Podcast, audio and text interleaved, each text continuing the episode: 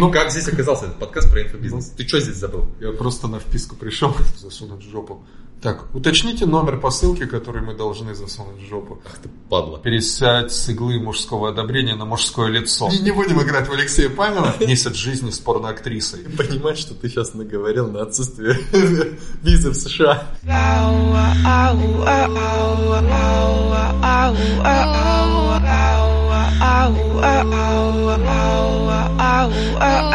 Ну, Самое веселое начало подкаста, которое у меня когда-либо было.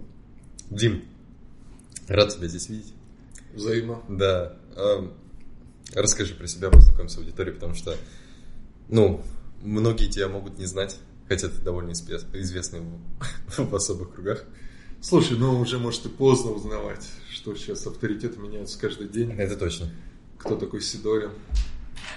Вот. Но я известен старичкам, я же SEOшник, я продвигал сайты 15 лет назад. Это была целая эпоха, Мгм. когда никто не понимал, что такое раскрутка сайтов. Ага. И люди были готовы просто платить любые деньги А чем ты занимался? под, под любые обещания. Я тогда работал руководителем отдела продаж и раскруткой сайтов. Я подрабатывал вечерами. И у меня как раз была такая ключевая точка смены ориентации. Меня уволили с позиции руководителя отдела продаж, ну там всю компанию уволили. Сократили. Компания закрылась или? Да, да. Ну, кризис был какой-то, 2008, может быть, как конец нулевых годов. Мгм. Я приехал домой, помню выступление, сижу, у меня квартира, мне надо заплатить 12,5 тысяч, ну, даже не за квартиру, за комнату. И я не знаю, где взять эти деньги, заплатить надо завтра. И мне Ваську, когда была Аська, Аська. пишет друг. 2008 Аська. Ну вот да, да, да. Красивые номера, все вот это круто. И мне пишет друг Васька, типа, Дим, ты не знаешь, что такое раскрутка сайтов? Знаешь, человек, который должен завтра заплатить деньги, он не говорит нет. Он знает все. Вот это, э, у меня один из любимых фильмов всегда говорит «да». Да. Такой, да, конечно. Он говорит, ну вот у меня сайт недвижимости, можешь его посмотреть? У меня уже параллельно открыты форумы какие-то, search engines, там, что такое раскрутка, блин, там, проверьте title. У тебя неправильный title, я пишу. Он такой, да, да, наверное, неправильный title, да, а что еще? Я такой, robots.txt ты плохо прописал. И все просто копипастом из форума. Он говорит, ладно, ладно, я понял, ты шаришь. Ну, давай, возьмешься? Я говорю, возьмусь. Он говорит, ну, что там, как? Оплата, когда? Постоплата, что? Я читаю форум, предоплата. Я говорю, предоплата? Он говорит, сколько? 12 500. Я даже стоял, ценообразование, что там, сколько. И у меня был месяц, чтобы раскрутить сайт. Получилось у тебя в итоге? Это был лучший проект по SEO, который был, наверное, вообще в нашей компании. Заморочился. Потому что ты настолько переживаешь, а вдруг не получится. Это единственный твой проект. Ты сидишь в этой квартире, которую ты оплатил за эту предоплату. Ага. И это единственное, чем ты занимаешься, ты раскручиваешь этот сайт. То есть ты все делал максимально вот, с проверкой всего, всего, всех гипотез, там, переживал. Каждый день я открывал Яндекс и Google и смотрел, ну как он там, подрос? Подрос! Я ему тут же пис- писал, я думаю, он до сих пор помнит, это, наверное, был лучший аккаунт-менеджер в его жизни. Я вообще на связи 24 на 7. У нас вот по этой позиции улучшение, по этой. Но это, это стал лучший портал недвижимости в Белгороде, в Белгородской области. Ага. То есть у него был такой агрегатор объявлений, я его раскрутил так, что это был лучший по трафику. Если бы он знал, сколько я потратил на его продвижение, потому что я же все 12 500 потратил, блин, на квартиру. Ага. А, Ноль, себестоимость ноль. Просто усилие мысли э, на раскрутку сайта. То есть то- только мозгами я его крутил. по поводу... Мозгами крутил. По поводу усилия мысли. А, Но чтобы усилием мысли так сильно качать сайт, у тебя должна быть острота мышления очень сильная. И вот я сейчас подвожу как раз, знаешь, к фундаменту. Это ты в каком возрасте, получается, 2008? Сколько тебе лет было? Это я только закончил университет, 2000. магистратуру. 25? МФТИ. 24? Эм, ах, Саш, Сколько же мне лет? 85-й год. Сколько мне? 23 23 мне было, 23 23. года, да. Это, это был мой первый бизнес. То есть я его начал раскручивать, и платежи принимала компания друга. Мы довольно быстро сделали совместный бизнес. Это было первое диджитал-агентство. То есть я за всю жизнь открыл 4 диджитал-агентства. Одно это вот то, где я работаю сейчас, агентство имени себя, Сидо- Сидорин. Lab.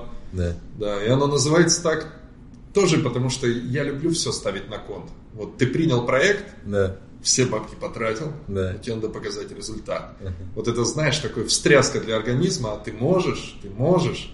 И также из Сидорин Лаб, компания имени себя, как, как вот начать бизнес, который ты потом закроешь, ты назвал его своей фамилией, ты не можешь его закрыть. А у тебя были моменты, когда ты мог закрыть? А, Да, очень часто, ну, за 10 лет, 10 лет прошло, там и налоговые, и бандиты, и кидок на бабки, и все. И часто, знаешь, ты сидишь такой, ночью ты бомбил, ты сел в свой Мерседес, Мерседес, который думаешь, не то его продать, не то на нем еще можно побомбить. Такой, не, сегодня еще побомблю. Ночью набомбил на там плюс-минус там треть аванса одному сотруднику, себе на бензин. Вечером такой приезжаешь, блин, может пойти на работу.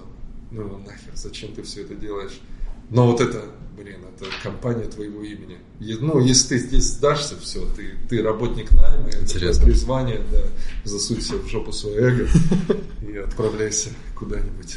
У тебя вот что меня в тебе привлекало всегда, это именно подход мышления.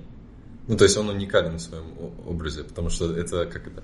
Физик-ядерщик или кто? Физик-ядерщик или физик физмат? Ну, смотри как, мне не нравится слово физик-ядерщик, оно такое попсовое. У меня, у меня специализация физика высоких энергий. Физика высоких энергий. Ну, в том числе мы Эзотерика затрагивали вопросы ядра. То есть мы погружались по энергии максимально глубоко.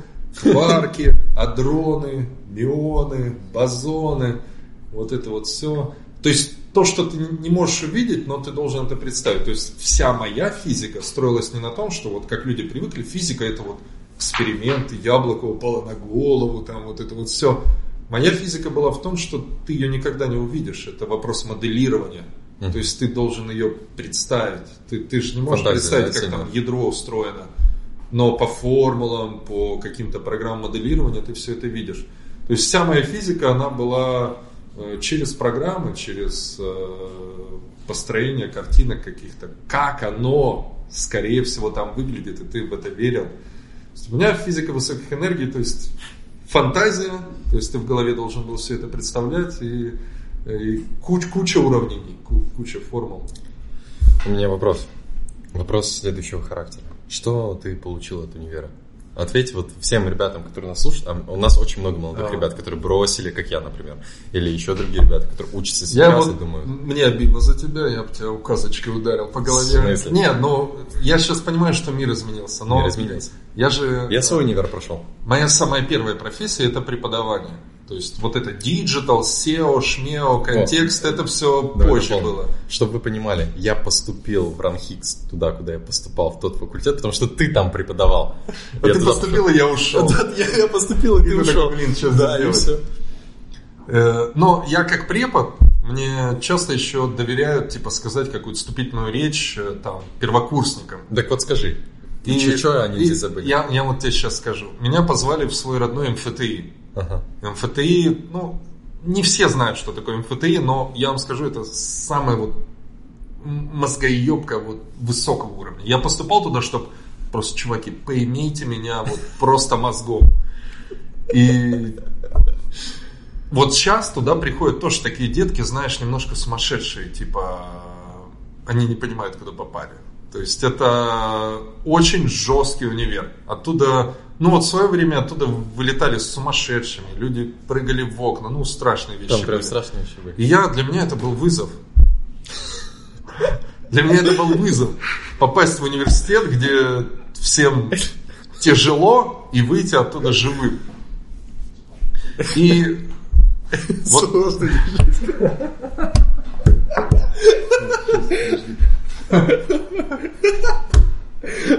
держать концентрацию, когда такое происходит на фоне. смотри, МФТ. да, э, я закончил ФТИ, и вуз реально сложный. Да.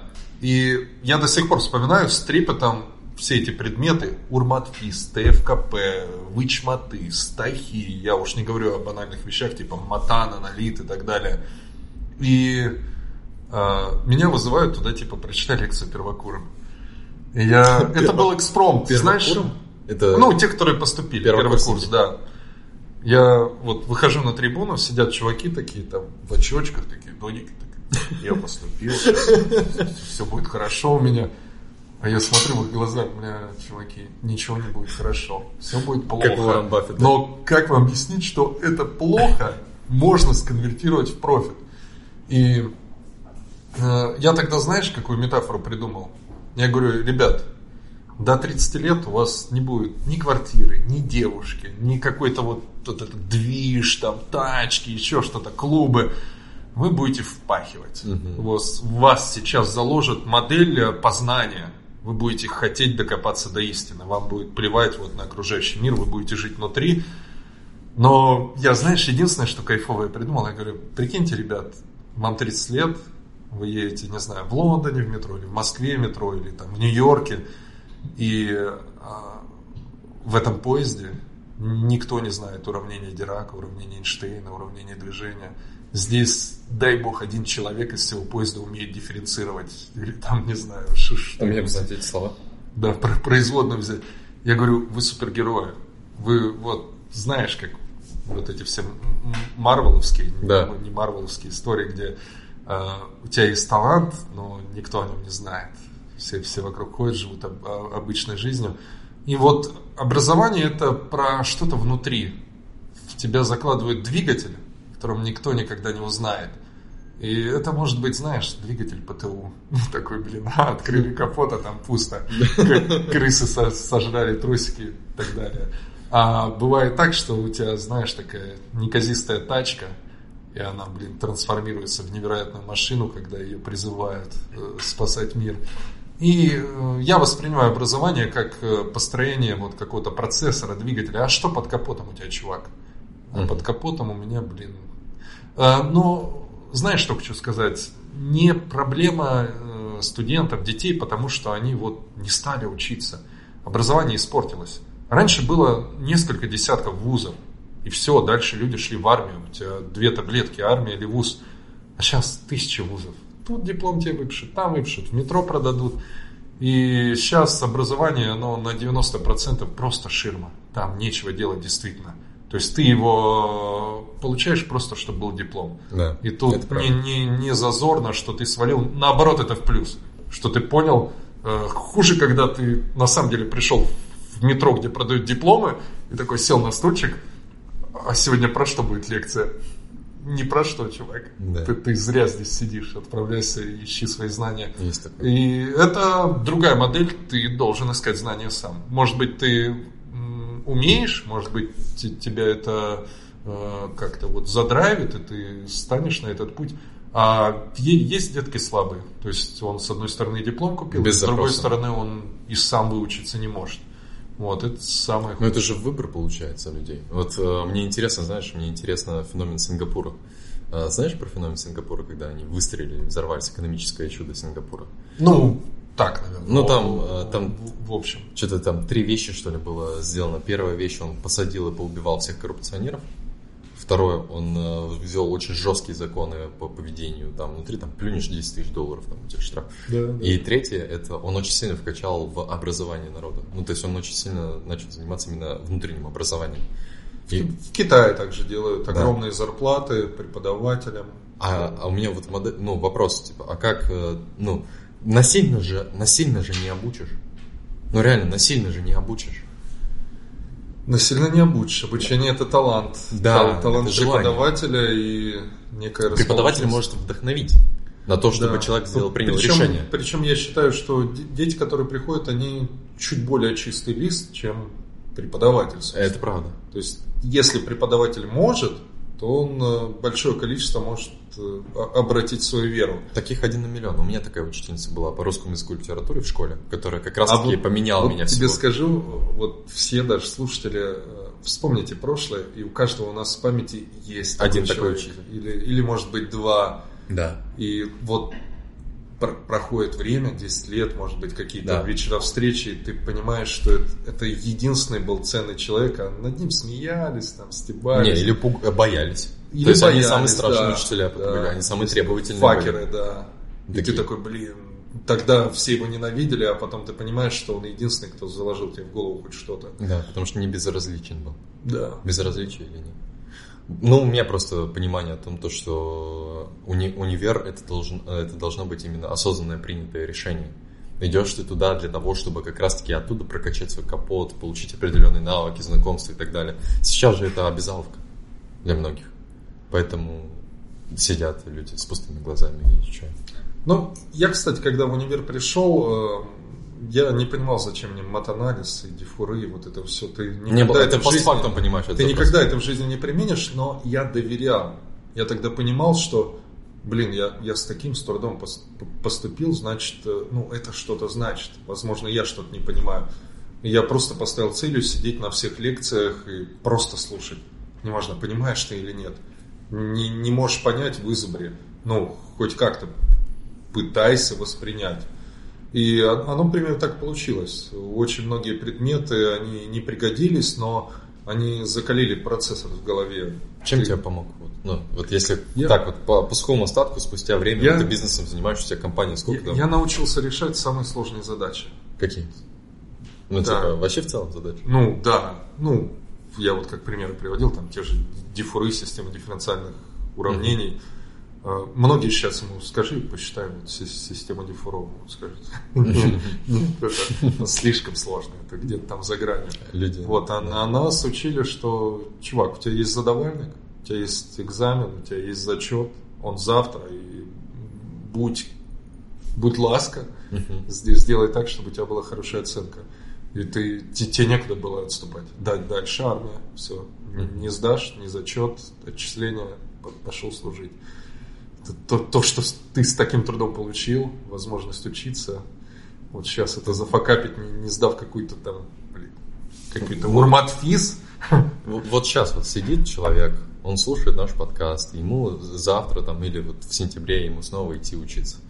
Что ему поменять в своей модели поведения, чтобы, да, его родители заставляют, да, они просят с него корочку, что ему поменять, поменять модель поведения, чтобы он Ему получил эту ну- пользу? нужно понять, э, во-первых, насколько крутые ребята его преподаватели, Мгм. И, ну, банально даже возраст. У меня, ну, матанализ преподавала бабушка, ей 95 лет было. 95? 95 лет она бегала с нами, вот она шла к электричке, а мы бежали за ней, решали задачи, что, потому что она уезжает, блин.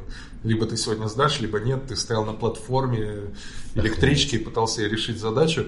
И вот, как Романтика. ты думаешь, э, бабушка 95 лет, которая преподает в МФТИ, она умная или нет?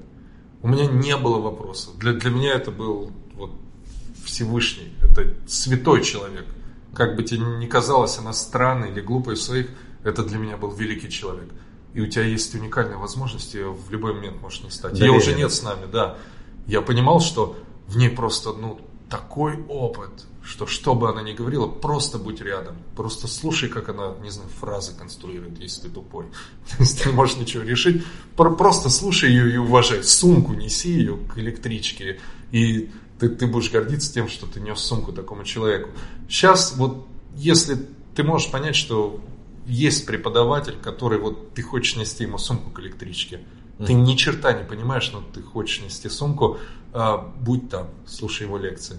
А если ты видишь, что к тебе пришел там, паренек лет, не знаю, 30-25, да, который там от- отбывает какие-то, не знаю, может ему для кандидатского минимума нужно набить какой-то образовательный скилл. Мгм. Вот нет смысла, это потеря времени действительно.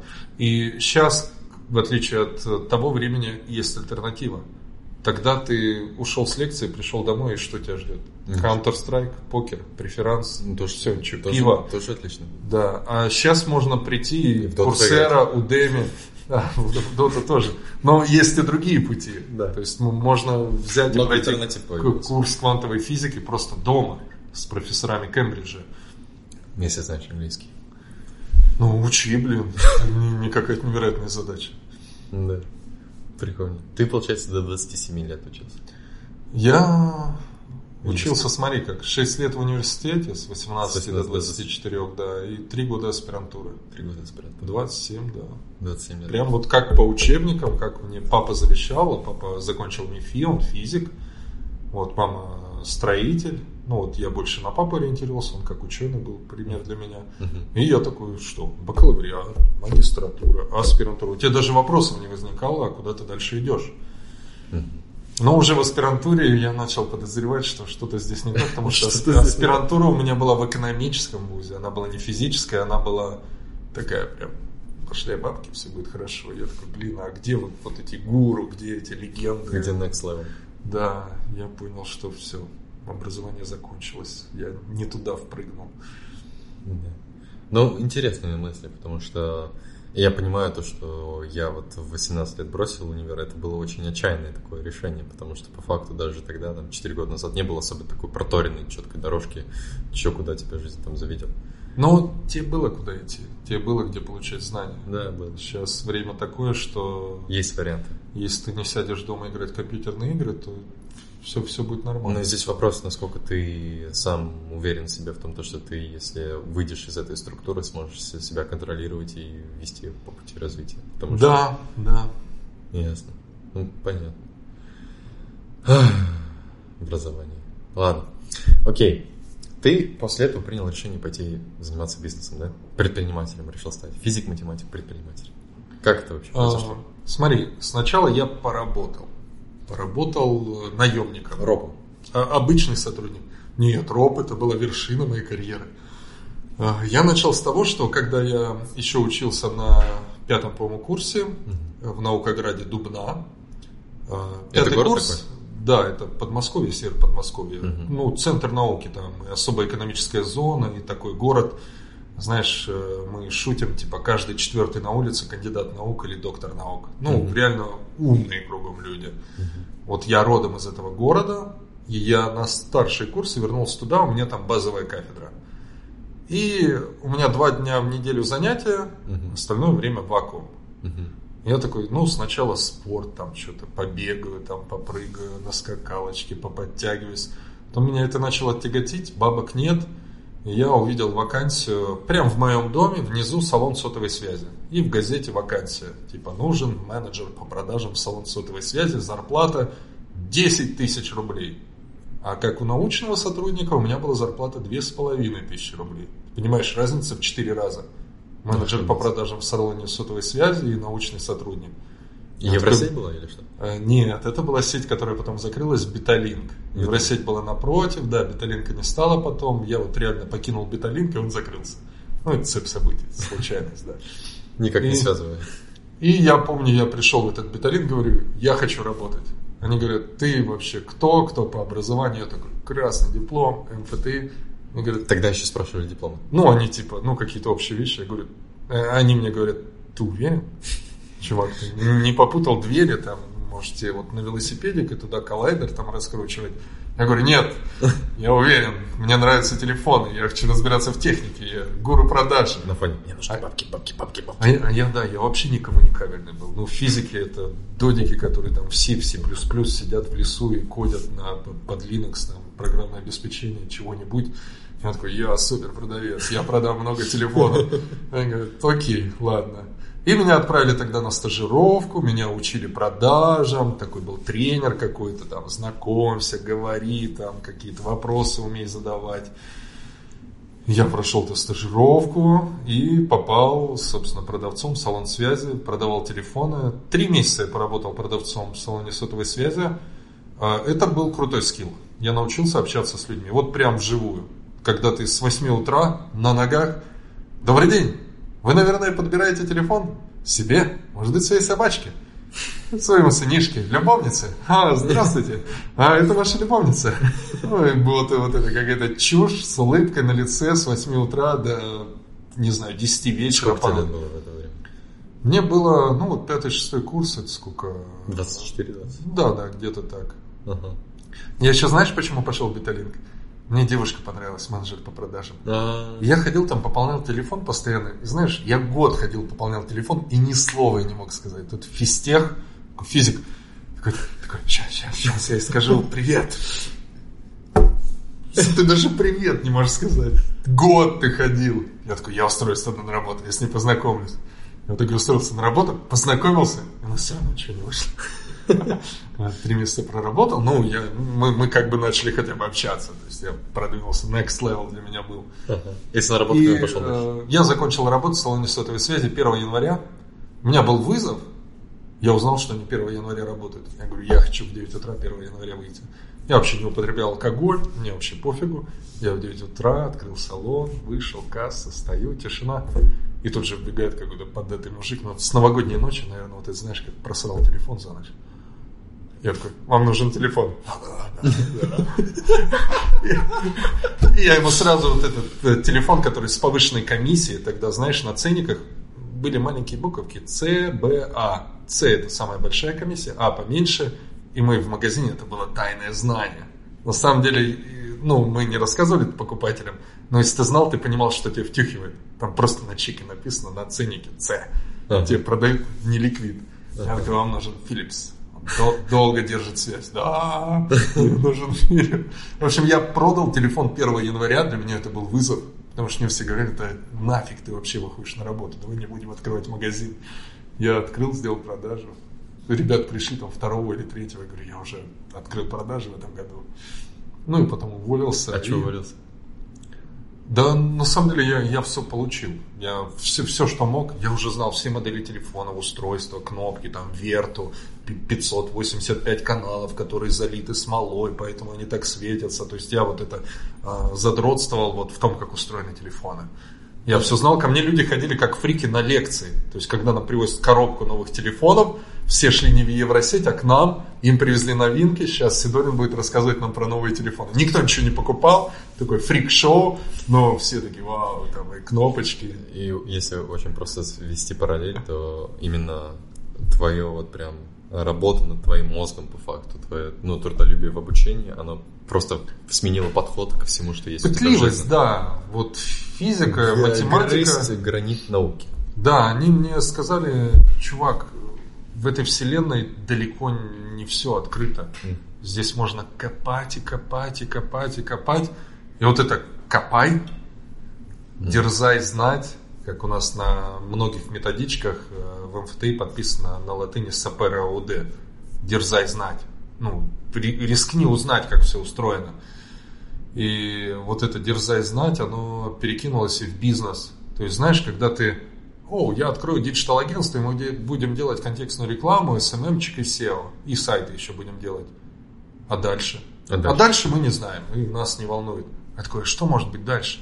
Да, слушай, мы зарабатываем деньги, у нас там 5 миллионов в месяц, у меня зарплата миллион, тачку купил. Я говорю, а дальше что? Ведь это же не весь бизнес. Смотри, там, ч- ч- чуваки, миллиардные компании. Apple, да, Илон Маск.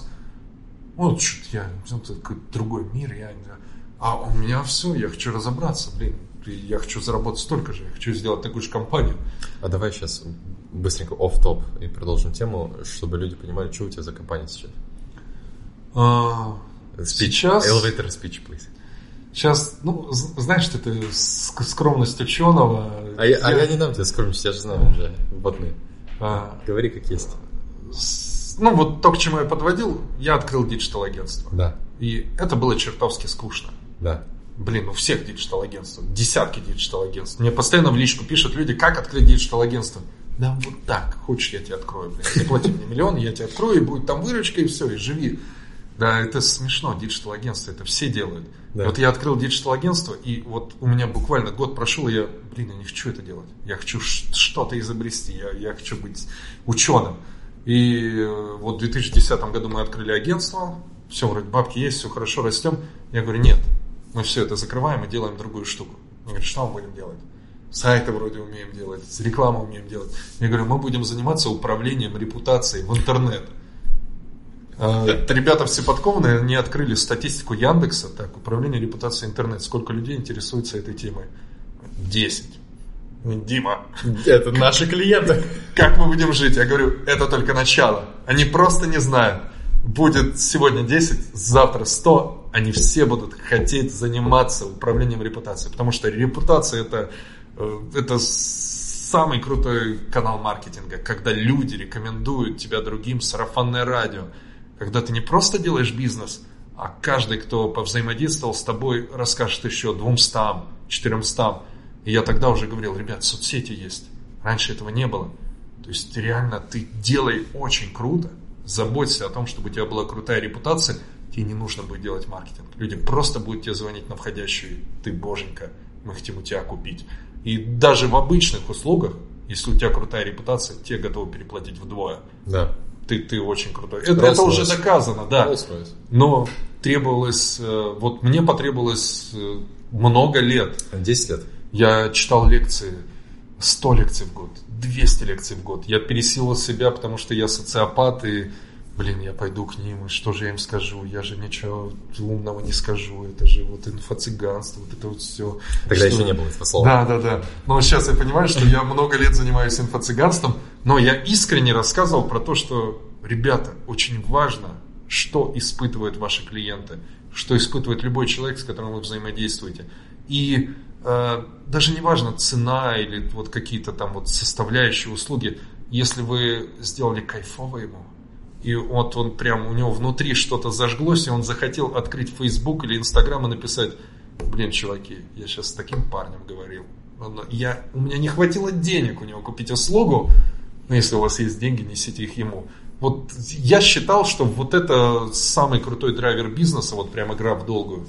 И по сути получилось так, что из диджитал-агентства я поставил точку, сказал, мы, мы не будем делать все, что Скучно. делают те. Да, мы будем делать управление репутацией. И в итоге мы стали первыми, кто это начал э, вот прям так публично, жестко доносить на большую аудиторию. Мы написали книгу. э, сейчас- Какая- Когда первая книга вышла? а, Четыре года, наверное, уже назад. Книга так и называется «Управление репутацией в интернет». Слушай, у меня идея. Давай э, этот самому крутому комментатору этого выпуска подарим книгу. Да, в общем. Вообще, типа, с- ребят, пишите э, комментарий на ютубе под выпуском. Я, я могу даже доступ в онлайн-курс подарить. То есть мы все наши Да. знания Что? собрали. Да. Три- 35 тысяч рублей стоит курс на Ну, скиллбоксе. э, да, можем, можем и курс подарить. Давайте так, самый интересный, смешной, прикольный комментарий, связанный с управлением репутацией в интернете. Вообще просто рандомно, максимум свободы, никакого Да, да, пи- пишите, что Да. хотите. Мы- Диме мы понравится? все прочитаем. Что Диме понравится, в течение недели выберем и отправим книжку. Да, ну, может, это какой-нибудь вопрос будет, ш- чтобы рассказать. Да. Ну, в итоге сейчас нас 150 человек. Мы- Компания 150 сотрудников. Да, мы э, есть в Гонконге, мы Гонконге. есть э, в Калифорнии, В Калифорнии. мы есть э, в странах СНГ, в Казахстане, в Беларуси, в Украине, в Молдове. Давай. Это, это небольшие офисы, это отделение продаж. Давай назовем э, хотя бы десяток твоих клиентов, чтобы люди понимали, кому ты репутацию этом году. Слушай, ну у меня подписаны Э, с кем договора подписаны? о неразглашении. Знаешь, сейчас такой, ты меня спрашиваешь, с кем у тебя контракт на управление репутацией? Все таки Без- а, это, без это идей. мудаки, которым Сидорин помог выглядеть лучше. Таких нету, все хорошие.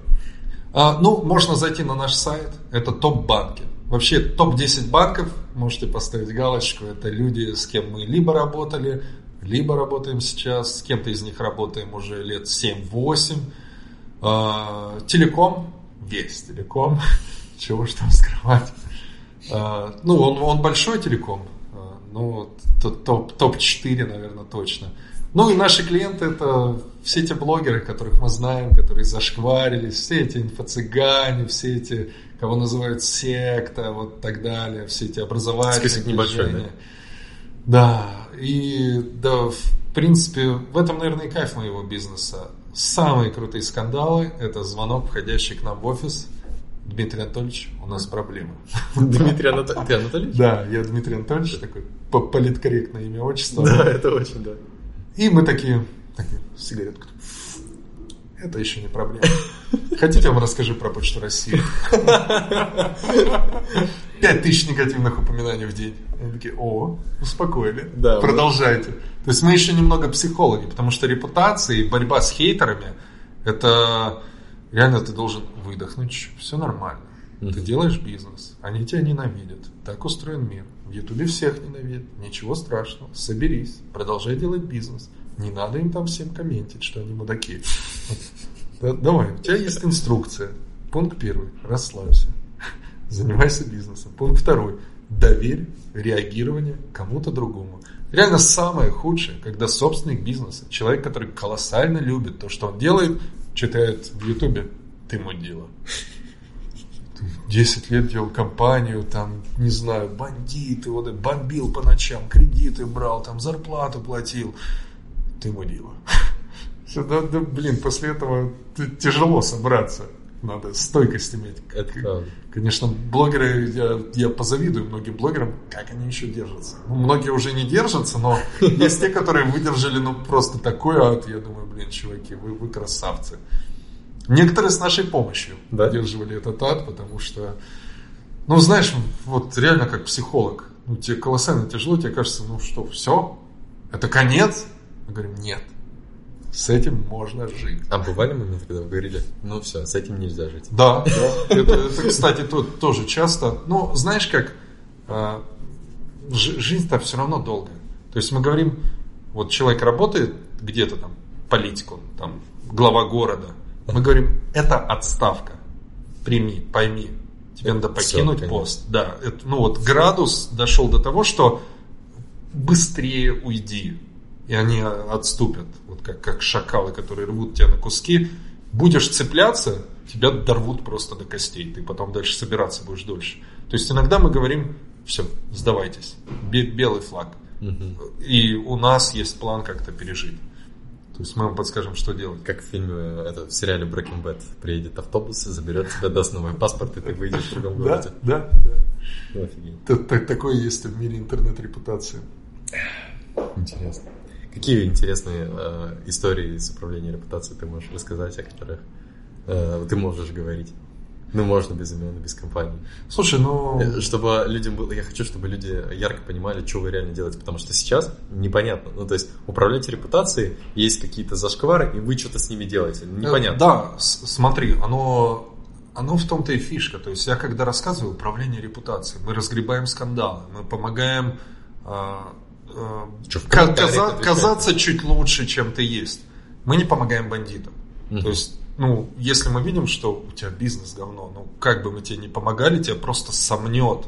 Интернет сейчас не простит того, что ты вот что-то скроешь. Угу. То есть мы разбираемся все-таки в сердце бизнеса, если мы понимаем, что ребята реально делают работу. Да, есть хейтеры, да, есть проблемы, есть что исправить, они готовы исправить. Так, тогда мы включаемся в работу. И репутация, сама услуга, это договор. Там есть сумма, оплата. И за что платят люди? Первое, за что они платят люди, э, за что они платят деньги, это за то, что мы очень быстро снимаем обратную связь с интернета. У нас есть собственная технология сканирования интернета. Мы со скоростью минута парсим комменты Инстаграма, Ютуба, распознаем картинки, парсим геометки. То есть, смотри, допустим, где-то написали инфокаст говно, да, и да. я через минуту об этом узнаю, Или где там, бы это было. Почта России, горите в аду. Э, через секунду горит лампочка, и очень много известно. Во-первых, кто написал? Он клиент Почты России. 10 лет он был нашим клиентом. Он занес нам 4000 э, рублей. Еще занесет, скорее всего, 4000 рублей. Это важный клиент. У него 500 тысяч подписчиков в Инстаграме. То есть идет оценка. Оценка. Оценка То есть, вреда. Да. Не просто сканирование интернета, а э, что важно, что второстепенно. Есть же боты. Ну, угу. просто ботами тебя мочат. Иногда люди пытаются отвечать ботам. Угу. Неделю говорил с ботами такой вспотел весь. Я, наверное, разрулил. Да, разрулил, да. Теперь боты знают, что ты молодец. А бывает, что бот с ботом встречается. Бывают боты с ботами, да. Бывает целая ботоферма на ботоферму. То есть есть полководцы. Есть чувачки, которые управляют вот этим вот э, общей массой купленных аккаунтов, там искусственный интеллект, еще что-то, технологии разные, просто боты на ботов, живые люди курят в стороне, что происходит. И там боты с ботами, и потом, знаешь, в какой-то момент один бот другому пишет, чувак, мы с тобой снимемся в 2 часа ночи. Тебе сколько заплатили? Мне 200. Мне 150. Давай перестанем сразу. Все. И там замерли, например. То есть два полководца договорились друг с другом, чем мы ночью вообще не спим? Пошли, передохнем, с утра снова заслепим на пост, отчитаемся перед Какие-то войны просто за спиной. Вообще да, это, этого очень много. Слушай, есть войны страна на страну, есть вот эта теория, что Трамп не просто так выиграл. А, вот я хотел провокационный там, вопрос Там задать. были замешаны бетафермы из Израиля, Украины, России. Меня часто спрашивают, Дим, Ну вы что же приложили руку на к выборам Трампа? я тебя спросил, когда мы виделись недавно. Я, знаешь, я так обтекаемо говорю, к выборам Трампа приложили руку, блин, все. Весь мир там на их бабки фигачил посты, лайки. Ты понимаешь, что ты сейчас наговорил на отсутствие визы в США. А у меня, меня и так не пускали туда. Я последний раз получал визу два месяца. Знаешь как, я подал на визу.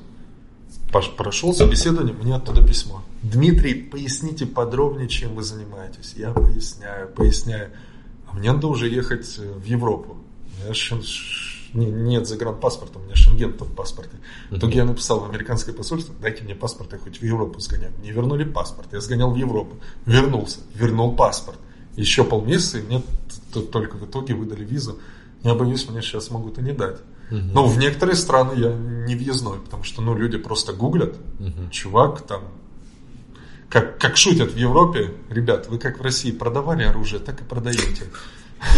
Только раньше это были калаши, а теперь вы ботами просто мочите целые страны, блин. Свергаете правителей. Я говорю, нет, мы так не делаем. А, да, все понятно. Да, да, Вот лучше, делается. лучше просто хотя бы, не знаю, купить у тебя какую-то абонентскую плату, чтобы если меня будут мочить, я знал, что это хотя бы не ты.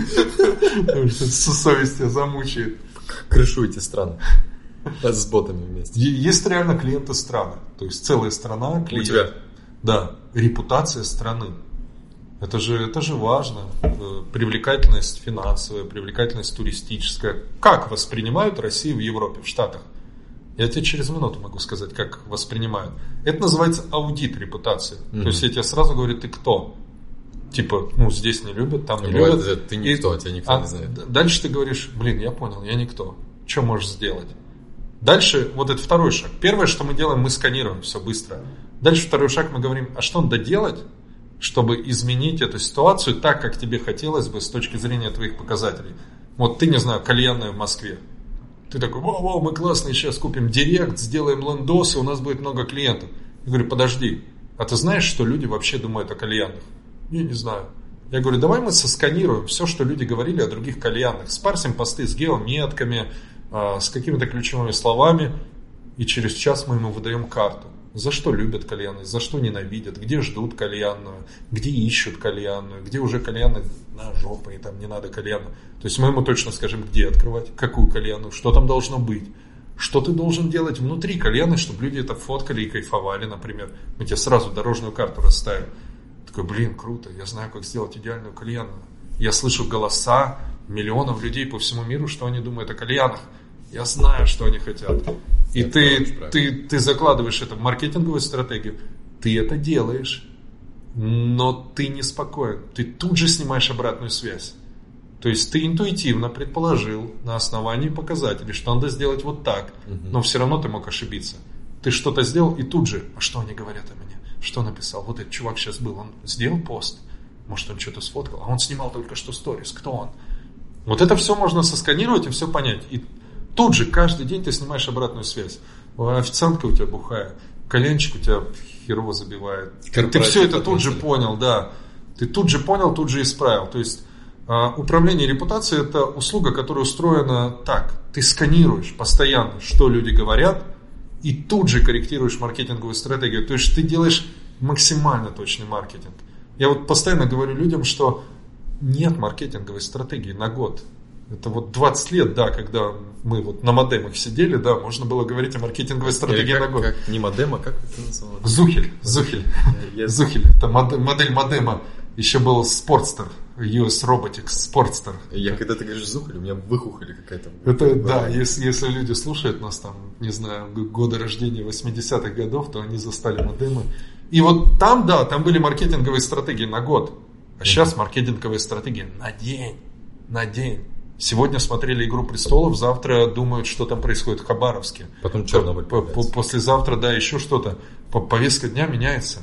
Если ты делаешь план на год, скорее всего, через год ты будешь делать просто какую-то херню. Мемы устаревают за неделю. Через неделю уже ржать над тем, над чем жаль- ржали неделю назад. Ну, Ты- бывает, мемы рекордсмены. Ну, это да. Которые- Это редкость. Я, я думаю... Сбагуйся, ясь, я все Да. помню. Что еще старый уже. Я думаю, кто-то... Ясь. Ясь. Что такое ясь? Это одно из направлений управления репутацией. Ну, то есть, э, есть же еще второй, который ты тоже активно используешь, это вирусный маркетинг. Да, это как можно быстро то есть формировать определенный имидж, как э, вот из никого стать кем-то максимально быстро. И тут, э, ну вот как, не знаю, такой, знаешь, что вот это, ты, ты встретил чувака и такой, блин, ну ты, например, Алексей Панин, слушай, блин, меня забыли, хотелось бы, чтобы во мне говорили как там, ну, не знаю, Пугачеве, Галкине, Дуде. И такой сидит пиарщик напротив тебя. Ну, короче, можно завести Инстаграм, и там немножко lifestyle. Lifestyle. И э, он такой, ну, это сколько по времени? Ты говоришь, там, ну, года три, и будет у тебя полмиллиона. Он говорит, а есть какие-то варианты побыстрее? Он такой, у меня есть вариантик с собакой, короче. Тебе не понравится, но это прям неделя, и ты в дамках. Вот, ну, расскажи подробнее. И, о боженьки, это называется взрывной пиар. Не только пиар здесь взрывается. Да, здесь взрывается все. Здесь надо выпить, да? Да, да, мне тоже. Да, за Алексея Панина. Дай Бог ему здоровья и терпения на его здоровье пути взрывного пиара. Ну, мне кажется, он чуть подсдал. Ну, немножко испугался. Да ладно, полгода Ему показалось, знаешь, что это? Прошел месяц, он говорит, мне кажется, или Меня люди забывают. немножко напряглись. Все нормально, все идет нормально, продолжай. В какой-то момент ему позвонила, не знаю, есть у него жена Дорогой, ты где там? Мама, тут подкаст снимаем с собакой. Как мы там обсуждали, ему надо татуировку набить, типа следы собаки вокруг. Да, давай, давай не будем. Но вот это, знаешь, там маркетинг на грани фола. Когда ты делаешь штуку, за которую ты точно огребешь. Не бывает яркого пиара, чтобы ты не получил люлей, потому что, ну, на, на то он и пиар. Реально, позитив всегда балансирует с негативом. Что-то с жирафом была история какая-то. С жирафом, ну, это один из клиентов, когда ему надо было раскрутить э, отель ага. в Калининграде. И он говорит, блин, у меня нет посетителей. Я сразу начал, ну, типа, раскручивать, я говорю, а где отель? Он говорит, в Калининграде. Я говорю, что у вас прикольно в Калининграде? Вот это, знаешь, такие антипиарщик, такой а, а, антикреативщик. Ничего. Ничего не происходит в Калининграде. Я говорю, ну это уже тоже взрывное. Ничего не происходит в Калининграде. Зато в моей гостинице, ого-го, ну, я решил на этом сыграть. Я говорю, да, давай все-таки докопаем. Ну, что-то там, афиши там, давай, ну, доску объявлений какой-то откроем. Он говорит, ну, цирк, цирк приехал. Я говорю, ну и что цирк там? Ну, там животные всякие. Он такой, еще жираф. Я такой, знаешь, сам улыбнулся, жираф. Ну, значит, это прикольно, жираф. Ну, может, вы жирафов здесь никогда не видели? Ну, жираф, да, прикольно, я как-то с детства, да, жираф. Я говорю, ладно, я про твои детские боли, жирафа там я не буду Не, не будем играть в Алексея Павлова. Я говорю, давай, смотри, заголовок новостей. А, жираф приехал с цирком, и, ну, потому что прохладно в России, он поселился у тебя в гостинице. Как тебе такое? Жираф живет в гостинице в Калининграде. А так можно? Я говорю, не факт, можно, но я говорю, это же заголовок новости. Не, не все, что в заголовке новостей, все происходит. Я говорю, нам главное жирафа подвести, поставить рядом с гостиницей. Ты даешь интервью, РЕН-ТВ, НТВ, вот это кровавая кровь, все, все как мы любим. Жираф Тимон или Димон или как-нибудь еще поселился в гостинице Калининграда. И там, чтобы он жил с комфортом, э, основатель гостиницы пропилил пол в одном из номеров, чтобы башка жила в одном номере, то еще в другом. Жирафа, в общем, кайфово. И он не просто так это сделал, он с детства любит жирафа. Он испытывал слабость к жирафам. Ну и реально мы сидим с ним, конструируем инфоповод, он говорит, что это, дорого стоит? Я говорю, да недорого, звони сейчас прям в зоопарк, в этот цирк, говори, чуваки, хотите, чтобы вас показали по федеральному каналу? Они говорят, да. Подвезите жирафа к 6 вечера к моей гостинице. Я все сделаю. Дальше находишь своих журналистов и пишешь. Я такой такой-то владелец гостиницы, мы разместили жирафа у себя в номерах. Блин, ну вероятность того, что журналист а можно подробнее, что происходит? Да, подъезжайте, в 6 будет жираф, можно интервью взять. У меня у жирафа, директор цирка. Мы объясним, почему жираф живет. Все, мы едем. в такую, знаешь, как политика постоянная, наши вот эти проблемы российские. Ну, блин, жираф живет в гостинице. Конечно, прикольно про это снять. Это пример взрывного пиара. Когда ты бесплатно э, попадаешь в эфиры телека, в, получаешь охват. В сводку, да. Что ты дальше с этим будешь делать, это другой вопрос. Взрывной пиар, он на то и взрывной, потому что он мало конверсионный. То есть это имидж, можно получить много подписчиков в Инстаграме, еще что-то. Какой-то пример был, типа, город Саранск. Здесь не были, типа, и группы, названия известны. Да, да, ну это такие, такие шуточки есть. Я был в Новосибирске, это тоже реальная история. Ага. И там, знаешь, подходит такой человек, мнется, вы знаете, у нас сложный случай, может быть, вы подскажете что-то по пиару? Я говорю, ну что там у вас? Это же не Алексей Панин, случай сложный. Он говорит, ну у нас стриптиз-клуб. Я говорю, блин, да бинго, что только может не произойти со стриптиз-клубом. И знаешь, что сделали? Это, ну, есть такая механика, э, необычное мероприятие в понятном месте. Если сад. Ну, там типа на стадионе не в футбол играли, а, ну, не знаю, чем, чем-то могли заниматься на стадионе. Ну, ты берешь обычное место, там стриптиз-бар. Что происходит в стриптиз-баре? Рингтиз. А что там точно не могло произойти. Чемпионат города по шахматам. Чемпионат города по шахматам в стриптиз-баре Новосибирска. Там журналисты ссали кипятком. А что надо? Посадил мужичков в маечках, в очочках, а играют в шахмат. Вокруг девушек, все, ничего не переживайте, ребят, мы вас не отвлекаем. А там, ребят, вот это часы у них. Проиграл. Ну, они не развили так эту тему, но можно было вообще еще какие-то юмористические штуки.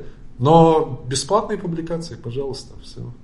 Это еще одно направление управления. Да, взрывной пиар, э, он э, соседствует с репутацией, потому что ты не можешь сделать яркую кампанию, не умея справляться с негативом. То есть все яркое априори влечет на себя хейтеров. Если ты такой святой, ой, мы сейчас сделаем чемпионат э, по шахматам в стриптиз-клубе, ты огребешь. Ты к тебе прокуратура приедет с проверкой. Ты готов? Нет. Ты знаешь, как это юридически оформить там? Ты не нарушил? Нет, не знаю.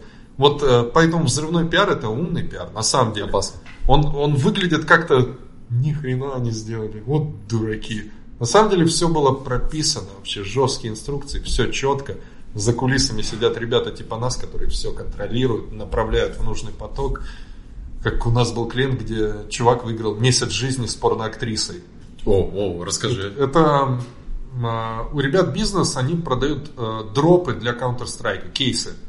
Ну, то есть ты какое-то там оружие, скины оружия, да. uh И, ну вот, э, обычно у них там, ну, их какая-то игровая вот эта история, там, калаш какой-то прикольный, еще что-то. А тут чувак выигрывает, то есть ему достается из бокса прыг... Порноактриса. Другое слово сказать, Да, порноактриса. Да, вот как раз то слово, оно противоречило бы закону. Ему достается месяц жизни с порноактрисой. А сколько лет пацану было? А, он несовершеннолетний. Но там был четкий контракт. Не-не, все хорошо. Так? Она просто, да, завтракает с ним. То есть, пока он ушел в школу, она там с мамой, с папой сидит, там что-то они разговаривают. Ну, это реально, это был трешак, меня обсуждали, а как, а что, вы охренели, блин. А что мама на это сказала?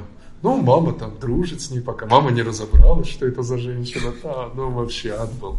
Там люди начали путать порноактрису с его мамой Прикинь, маме писали, маме писали, мама спрашивает, вы знаете, мне там пишут, как мне реагировать. Она же такая вышкаленная, все по инструкциям, то есть это разыгранная сцена. И маме пишет, я вдул. А мама такая, что значит я вдул? Мы такие, не реагируйте. Лучше не реагируйте. Пусть пишет. Она, ну ладно, я тогда не реагирую.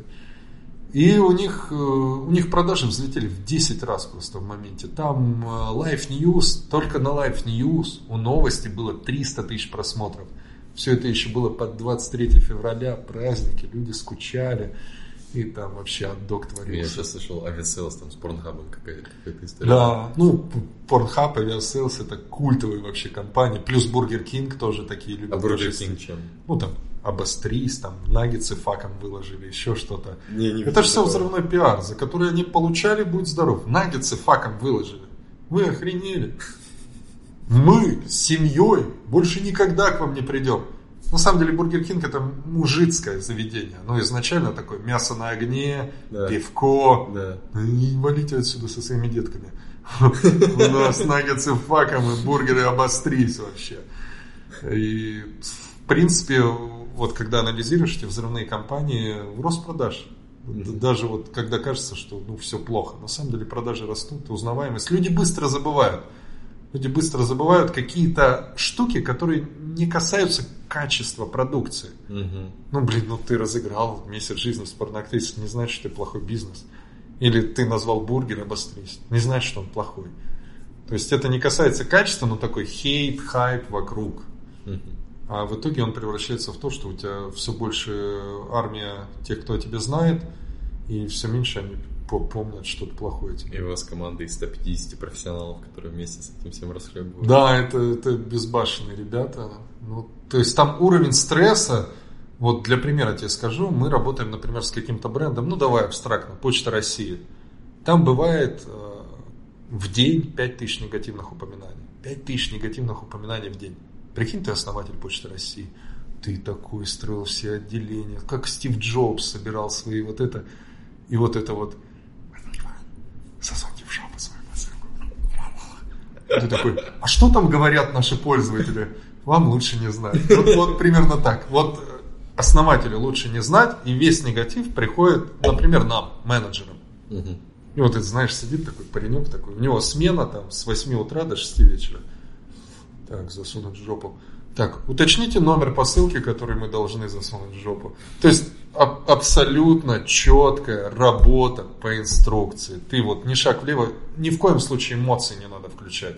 Потому что, как правило, ты загонишь себя еще в бу- бу- А что, более очень худшую делать? Я думал, боты есть. Нет, слушай, есть, конечно, и боты, но на самом деле там, где идет прям коммуникация человек-человек, бот он... Да вот попробуй представить разгневанного человека Почты России, отправь к нему бота. У меня есть скриншот, когда... Козлы, мудаки, здравствуйте, уточните. Позови человека, мудила. Я хочу вам помочь. Блядь. Зову человека. Так искусственный интеллект отвечает, это коммуникация банка. У меня есть реальный скриншот. То есть все, когда там мат, все, искусственный интеллект отключается, потому что он, он не может оперировать, когда люди... Потому что сейчас вот... э, Почему мы, например, в России номер один, и никто не пришел там из Штатов? Есть компания номер один в мире, Reputation.com, специалисты по управлению репутацией. Они не понимают русский мат, они не понимают сарказм. Они не могут это разрулить. Чуваки, нет. Этот вот морда за, вот, за границами СНГ, что там происходит в вашем вконтосике, вы сами разбираетесь. Да. Даже если у них клиент, например, Макдональдс на весь мир, они говорят, В России мы в России мы не работаем. Да, если можете быть нашим подрядчиком в России, пожалуйста. Мы не разобрались, как с ними говорить. Ну, Потому что как раз пытаются подключить искусственный инте- интеллект, какой-то свой менталитет. Это не работает.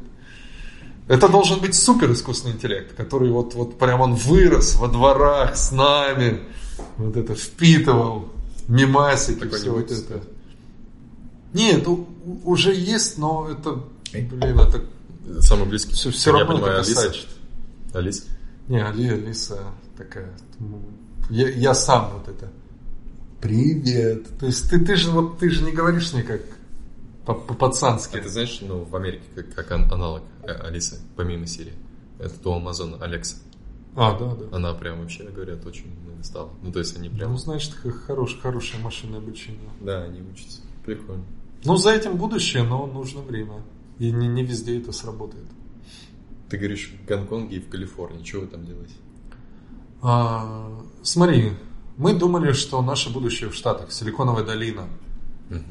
А, но мы съездили в Штаты и такие, ребят, русские хотят помочь вам с репутацией. «Вы охерели?» Russian hackers? Ага. Идите к себе обратно. Э, То есть в Америке нам не рады. Особенно, когда они узнают, что мы сканируем Facebook. Вы сканируете Facebook? Да как так можно? Да мы вас под суд. В общем, мы немножко побились об Штаты, есть клиенты из Штатов до сих пор, но мы такие, блин, а если не Штаты? Как мы станем компанией номер один в мире? Нам же нужно, ну вот, где-то прям вот жирных клиентов, не вот то, что у нас, а прям мировые бренды. Мгм. Такие, блин, Китай. Китаю нужно управление репутацией, китайским телефоном, китайским тачкам, китайским товарам. Им всем нужно управление репутацией на весь мир. То есть мы приехали в Гонконг не для того, чтобы китайцам помочь с репутацией в Китае. Мгм. У них замкнутая экосистема, там вообще лучше ничего не делать. Мы китайским брендам помогаем с репутацией по всему миру. И мы вот э, в Калифорнии, маленький офис, но мы уже работаем с китайскими брендами на территорию штатов. То есть мы с китайскими бюджетами придем в Штаты и будем делать репутацию на территорию Штатов, но не американцам, китайцам. То есть, ну, у нас заказчик другой. А китайцы, конечно, к нам относятся ну, по-другому, нежели американцы. Если ты китайцу говоришь, я шарю в Фейсбуке, для него что Facebook, что ВКонтакте. Одинаково непонятная фигня. А поди в Штатах, скажи, ты шаришь в Фейсбуке. Ты скажешь, ты, ты откуда вообще, мальчик? «Да, Мы создали Facebook. Мы шарим в Фейсбуке. Мы тебя научим. Мы тебя А китайцы наоборот, делай, делай. Ты, ты для нас насколько крут на территории СНГ, настолько ты для нас крут и в Европе, и в Штатах. Нет предвзятого отношения. Да, и Китай растущий, и не только Китай, Азия. Гонконг это прежде всего гейт в Китай, но дальше там нам не, не так долго перепрыгнуть в Сингапур и работать на всю Азию. Нет проблем с менталитетом при общении с ними. Есть проблем. Э, Но, Например? э, Знаешь, мне нравится то, как они устроены. Они про м, такое, знаешь, человеческое отношение, про дружбу. Это вот в Москве волчьи законы. У тебя встреча, и ты человека должен на что-то закрыть. Ты всегда встречаешься с человеком, и ты от него что-то хочешь. Да. Ты там от кассира в метро что-то хочешь, от бармена ты что-то хочешь, от всех ты что-то хочешь. Ты четкий. Минимум разговора, решение задачи. Все по делу. А вот Китай про душу, про культуру. Ты не имеешь права рассказывать ему о том, чем ты занимаешься, прежде чем он тебя спросит. То есть ты раз посидел с ним, два посидел, поговорил про жизнь, про семью, а потом он, Дима, а чем ты можешь мне быть полезен? И вот началась продажа. И может пройти год, полгода, месяц по- по-разному. И ты должен уметь терпеть. Но мне нравится это. Я такой за человеческое отношение, а не для, за без- бездушные продажи. Я нетерпеливый, мне туда рано идти. Я Да, просто... да. Ты, ты должен знать, что это, как китайцы говорят, время – это река. Знаешь, ты такой сидишь в России, ты заказал три контейнера, они пропали, здесь подъехали, короче, братки уже такие, пальцы, э, тесак, Дим, контейнер. Ты такой, алло, тебе туда, время. Сука. Пожалуйста. Там у них Новый год какой-нибудь свой китайский. Это река. никто не работает. Да. Ты расслабься. Кайфани. Кайфани. Russian business. Да, Russian criminal. Russian criminal. Ну что у тебя еще интересного в жизни сейчас происходит? Ты, тебя вообще в, в открытом пространстве такое, знаешь, выловить в моменте, ты постоянно выступаешь, но у тебя одни и те же темы. Что ты, где, что у тебя происходит? Меня часто сказать? спрашивают про там публичность, как ты выступаешь, как ты учился выступать. Да, Знаешь, ты, такой- ты круто выступаешь. У меня же, ну, реально путь от физика, замкнутого физика. Ну, реально, я тебе говорил, я впервые поцеловался в 22 года. Это, ну, вот насколько я вообще асоциальный. Я в кино побывал в 22 года. Об этом можно спокойно говорить в 35, Да, согласен? да, да. Как- Когда ты такой уже... 23 это сказать А, как-то стрёмно. Сейчас, может, нас слушают чуваки такие, знаешь, им уже 30, они закончили МФТИ такие. Черт. Я так и остался там. Я учился вот как-то работать с людьми. Сейчас, кстати, скажу, я настолько прокачался на публичных выступлениях, как я научился публично выступать. Я просто бесконечно выступал. Знаешь, что это математика, теория вероятности. Как научиться выступать? Просто выступи тысячу раз. Наверное, тысячу первый будет крутой. А сколько раз ты выступил? Я, ну, Тысячи не две знаю. есть? Да, тысячи две точно есть. Ну, где-то по 100-200 в год, 10 лет, Охренеть. плюс лекции в университете. И знаешь, сейчас... э, Я не скажу, что я крутой там, не знаю, специалист по публичному выступлению. У меня нет инструкции. У меня не было задачи ее написать, я делал это для себя. То есть я не переложил это на модель, но меня сейчас спросят, Дима, Сядь на секундочку и расскажи, как вот по кирпичикам, разбери это до ДНК. Это будет крутой курс, потому что вот ты прямо из ничего вот учился говорить с аудиторией, а начиналось все с того, что ты пытаешься говорить один на один, как репетитор по физике и математике, а потом у тебя олимпийский, 20 тысяч человек. Ты в Олимпийском выступал? Да, четыре раза я выступал в Олимпийском. раза. Прикинь, как рок-звезда вообще. А О, как, как, привет, вообще, Олимпийский. как, как ты себя чувствуешь, когда ты входишь на Слушай, я все равно, я, я, если честно, я не сильно кайфанул. Потому Почему? что к тому моменту для меня это была работа. Я до этого выступал, там аудитория тысяча, там две тысячи, пятьсот человек. Но, знаешь, после какого-то момента, ну, например, после 50 человек, любая аудитория для тебя одинаковый объект. Они примерно одинаковые. Ну, свет отличается, они там, ты хуже слышишь или хуже видишь. Там вообще не Но слышишь не видишь. есть большая разница, у тебя группка три человека, или ты вообще один на один, или у тебя толпа. Вот мне сейчас сложнее один на один говорить с человеком. Мгм. От- атрофировалось это. Я почти ни с кем не общаюсь один на один. А вот Олимпийский, да, пожалуйста. Лужники полные, да, вообще никакого страха. Я все расскажу, будут шуточки. Я всему научился. Все варианты реакции толпы я знаю. Она молчит. Ты А пошутил, тебя она молчит. «у-у»? Чтоб Нет, такого не было. прогоняли. Знаешь, э, было такое, не молчат. То есть ты прикалываешься, шутишь, что-то там пытаешься, они молчат. Молчат. Но мне это не нужно, я внутри понимаю, что где-то там, в заднем ряду, ты просто его не слышишь. Он улыбнулся, такой, блин, чертяга, жжет. Ну, ему неловко, неловко, там рядом никто не смеется, и он тоже не засмеялся. Ну, там должный разогрев, там какая-то атмосфера, много нюансов, которые влияют на толпу. Не, я, я вообще не парюсь. Вот ст- стендаперов многие интервью послушай, а у них ку- куча случаев, когда вообще там, для одного человека никто не ржет, там, они тоже привыкли к этому. У меня просто все выступления с юмором, поэтому мне, я обратную связь снимаю через реакцию людей на юмор. Такой самый классный маркер. Он расслабляет, и он, и он, и он, и он раскрывает толпу. Ты можешь монотонно прочитать сложный доклад, но ты, вот, ты ее никак не почувствуешь. Но немножко юмора, и вот хихи, ха-ха, улыбочка чуть расслабил, и ты, ты кайфанул, они тебя слышат. Ты понял. Дальше, окей, сложный контент. Погнали дальше. Я понимаю, вы здесь. И вот публичное выступление это, не знаю, 50 или 70 процентов моей жизни сейчас, потому что мне не нужно в проектах работать. Я не общаюсь с клиентами напрямую. Я управляю бизнесом, но даже управлять я довольно быстро научился, делегировать все. Ну, то есть, я не понимаю бизнесменов, которые всю жизнь управляют А бизнесом. я, Ну, а я понимаю, я тебе объясню. Потому что у них не было навыка обучить, обучаться, ты же его проработал.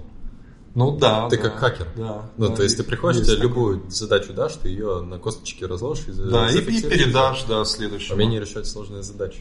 Да, ну, в общем, даже управлять бизнесом А, тебе не еще. надо всю жизнь. Дисциплина, наверное, да? Ты во сколько? у- Я что-то слышал, ты типа у тебя дисциплина жесткая там. Дисциплина жесткая, но она, знаешь, она все равно балансирует с тем, что Дима, делай так вот, как ты получаешь удовольствие. Если ты делаешь что-то через силу, ты не сделаешь это хорошо. Я могу себе позволить не делать то, что мне не нравится. Ну, делегировать это, либо просто забить. Я же руководитель, я же основатель. Ну и фиг с ним, это не наше, я так могу сказать. И я реально испытываю кайф от э, того, чтобы проснуться на рассвете. В 5 утра, в 4 утра, в 6 утра. Я никогда не заводил будильник. Даже вот последний раз, ну, лукавый, завожу будильник, я его не слышу. Последний раз мне надо было на самолет встать, ну, там, в 4 утра, я переживал, вдруг не встану, сейчас же все редко летают, я отвык вообще от полетов. Взял будильник, помню, там, 4.30. 4.29 я поднял телефон, там, сколько времени, сколько времени, уже пора вставать, наверное. 4.29. Тут же я поднимаю палец, у меня включается будильник, я жму на кнопку, и я его выключаю. И э, ладно бы это один раз в жизни, это очень часто. Очень часто я встал, бывает я встану сильно раньше, а бывает я встаю за минуту, за две, бывает это ну реально ночь, чувак, ты лег три часа назад, ну, ты, ты должен был спать. Но где-то внутри организм твой, он собран, собран, ты как-то ты чувствуешь, что ли, эти секунды, я не знаю. Мне некоторые Это сотрудники говорят, ты повелитель времени. Я иногда говорю в офисе, нам пора ехать навстречу. Они говорят, Дима, ну там ехать-то полчаса. Говорю, «Не- нет, нам пора ехать. Там, ну, пробка, я, я чувствую, пора ехать. Мы выезжаем, едем через всю Москву. За две минуты мы входим в переговорную. Как вот это происходит? И вот эта чуйка у меня, время у меня очень острое ощущение времени. Я переживаю. Я вот максимально ценю время. Я очередь в Сбербанке или ждать кого-то, там, девушка собирается, это для меня боль. Ну, у меня же жена, как типичная девушка, она может долго собираться, там, опаздывать, там, я еще что-то. Я вот реально, э, мне скажи, Дима, вот ты такой, тебя будет на кровати? Дима, через минуту надо выйти с дочкой и поехать в другой город. И я выйду и поеду через минуту. Дочка там, носок на голову, там что, все под мышку. Жена говорит, как же мы не оделись? Я говорю, ты уверена, что это нужно? Не обязательно, можно и не одеться. Я не почистила зубы. Кто тебе сказал, что это важно? Зубную щетку в рот, пасту. Там по дороге, в машине. А можно и не почистить один раз. Там мы можем забыть, там надо вещи. Мы купим там вещи, не надо, только паспорт, все. То есть, и вот я так к времени отношусь, я очень ценю каждую минуту. И утро я не могу себе позволить спать. Блин, ты лежишь, и кто-то в это время зарабатывает твои бабки. Я, я, я, а прям чувствую, я прям чувствую, ты лежишь такой на боку, а он сзади уже там вошкается, там, не знаю, жену твою шпилит. Ах ты мразь. Ну-ка, я встал, все. Я все сделаю. Да, ты, ты приехал в офис, а он уже гендиректор твоей компании. У нас тут трейдерский захват. Сейчас был карантин, ну, ни, никто не ходил в офис, но у нас было такое правило, если ты прям офигел уже дома и устал, ты можешь приехать в офис.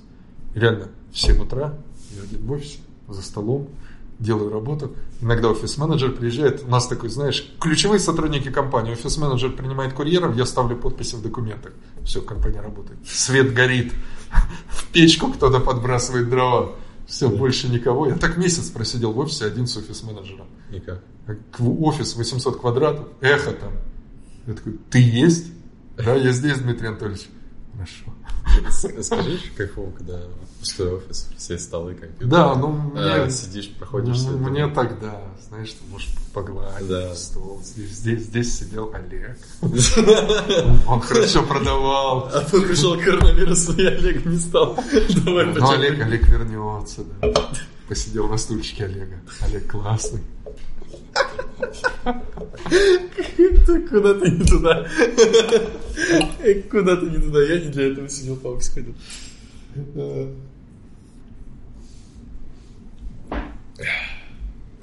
Мы отличаемся. Как ты к домашним животным относишься? Ну, кошки, кошки, всю жизнь кошки.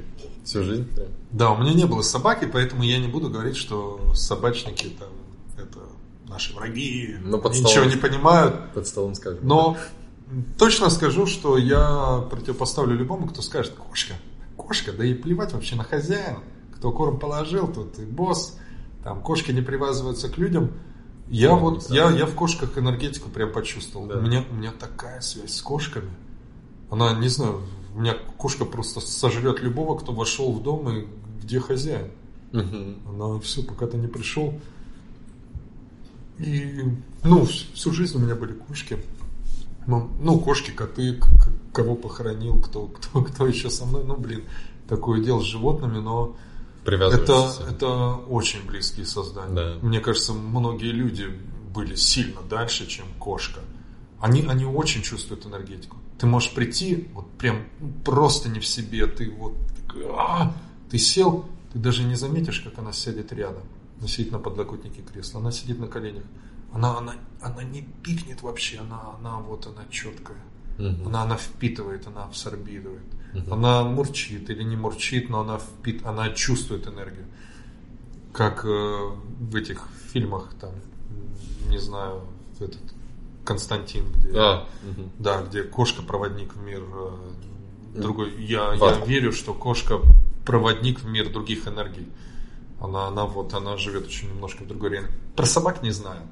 Я, я знаю, что они колоссально преданные, они умные, да, но вот про энергетику не могу сказать, я собак не почувствовал. А кошки, мне кажется, всю, всю жизнь рядом со мной будет со, со создание семейства кошачьих. Ну, у меня вот мой кун ходит здесь по квартире. Я прям это ну, неделю ему. Не, он, он, он крутой, я уже с ним да, познакомился. Ушки такие. Ну, мне, мне мои кошки не простят, я тебе уже сказал. Они подкаст не посмотрят, надеюсь? Кто такой? В комментариях. Мяу, мяу. Ты с кем-то... Мяу, мяу, мяу. Нашелся, да? Да. Мои кунчики. Создадут этот, ботов котов и атакуют твои социальные сети. Просто армия. Ты смотрел такие фильмы, мультики, где коты э, на самом деле правят миром? Да, да. э, Или Рик и Морти смотрел? Нет. Там был момент, когда белочки э, на самом деле это люди, которые решают вообще все вопросы. Так, принести мне поставка наркотиков. Нам нужно это. Тот, тот, то-то. Но я склонен считать, что моя кошка уверена, что она хозяйка квартиры. Да? То есть я Серьезно? гость, да. С этим э, я смирился, это я понял. Ну, она, она так устроена, она считает, это ее квартира, да. А у нее порода какая-то или она кошка? Нет, я, я просто, ну, все, все, кто у меня были, я подбирал. Подбирал? Вот как-то из рук, да. Сейчас две кошки, до этого были два кота, сейчас две кошки. Вот о- обе уличные. Ну, прикольно. Прикольно. Скажи мне, пожалуйста, Дима, а, ты же сейчас, получается, входишь в мир инфобизнеса? Ты же до этого... Ты вообще Ну, как здесь оказался этот подкаст про инфобизнес? Ты что здесь забыл? Я не знал, что это подкаст про инфобизнес. Инфокаст. Я просто, я просто на вписку пришел. Пи- Пиво есть, да. Ребята нормальные, да. Сейчас коленчик подвезет. Слушай, ну так получилось, да, что я в том числе вовлечен в онлайн-образование, в образование.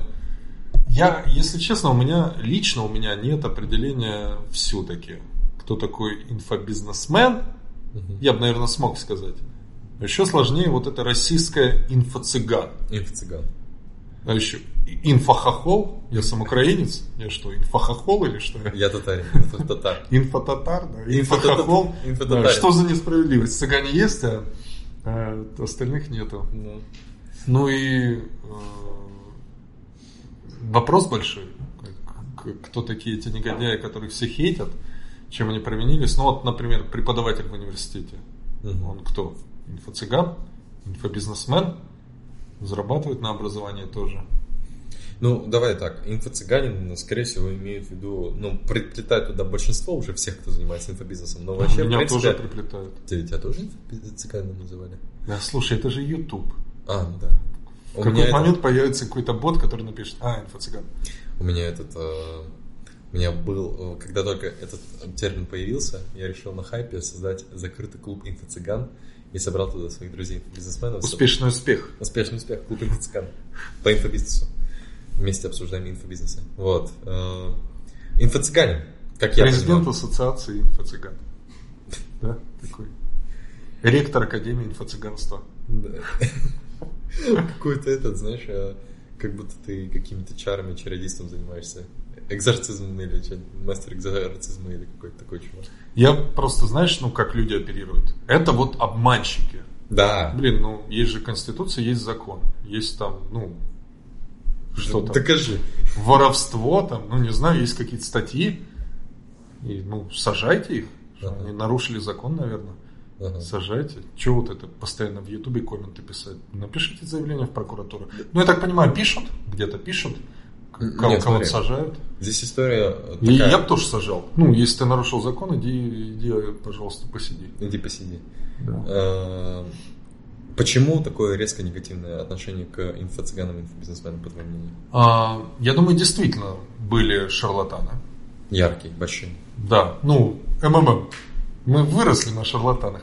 Я, я даже, знаешь, я не отношусь к этому как, ой, как нам не повезло, у нас есть инфо-цыгане. Блин, мы выросли в этом. У нас, у нас де- де- действительно, вот каждый каждого норовит кинуть где-то там что-то. И да, не то, что кинуть, блин, у нас через телек, МММ, блин, в, в телеке все, все это рекламировалось. То есть нас имели достаточно открыто. И я не присутствовал при там, судебных делах, еще что-то, был наказан МММ или нет. Но вот до меня дошло, что это все-таки там пирамида, обман. А Документа у меня нет. Поэтому, если я встречу Мавроди лицом к лицу, я такой, Так он умер вроде. Нет, говорят, он где-то в Африке. Ты что, Мафроди на, на скамейке где-то умер или нет? Да, не знаю. Я слышал последнее, что он в Африке продолжает. Он умер. Умер, да. Ну, он точно знает. Ну, блин. Ну, тогда интересно, да. Не встретишь. Ну, в любом случае, живой человек, Да. как- каким бы плохим он ни был. Не, слушай, у меня только респект. Типа так всех, это красиво. Но это же надо постараться. Ну, это да, это вопрос морали, там, может, и... Ну, если делать. чисто технологии, я как предприниматель, инфобизнесмен. Ну, вот, вот да- даже подумай, вот, например, курс по Инстаграму. Я такой включу камеру и такой запишу. Так, открыли instagram.com, залогинились, там, зарегистрировались. Я забрал за это 30 тысяч. Обманул? Смотри, 30 тысяч ты взял не за курс по Инстаграму. Он, скорее всего, сделал тебе офер о том, что ты получишь определенный результат. а если там было сказал- написано «возможно», вы возможно, этого достаточно, чтобы я снял с себя обязательства? Вот знаешь, как наша команда КВН, в МФТИ команда КВН есть, э, команда КВН Физтех.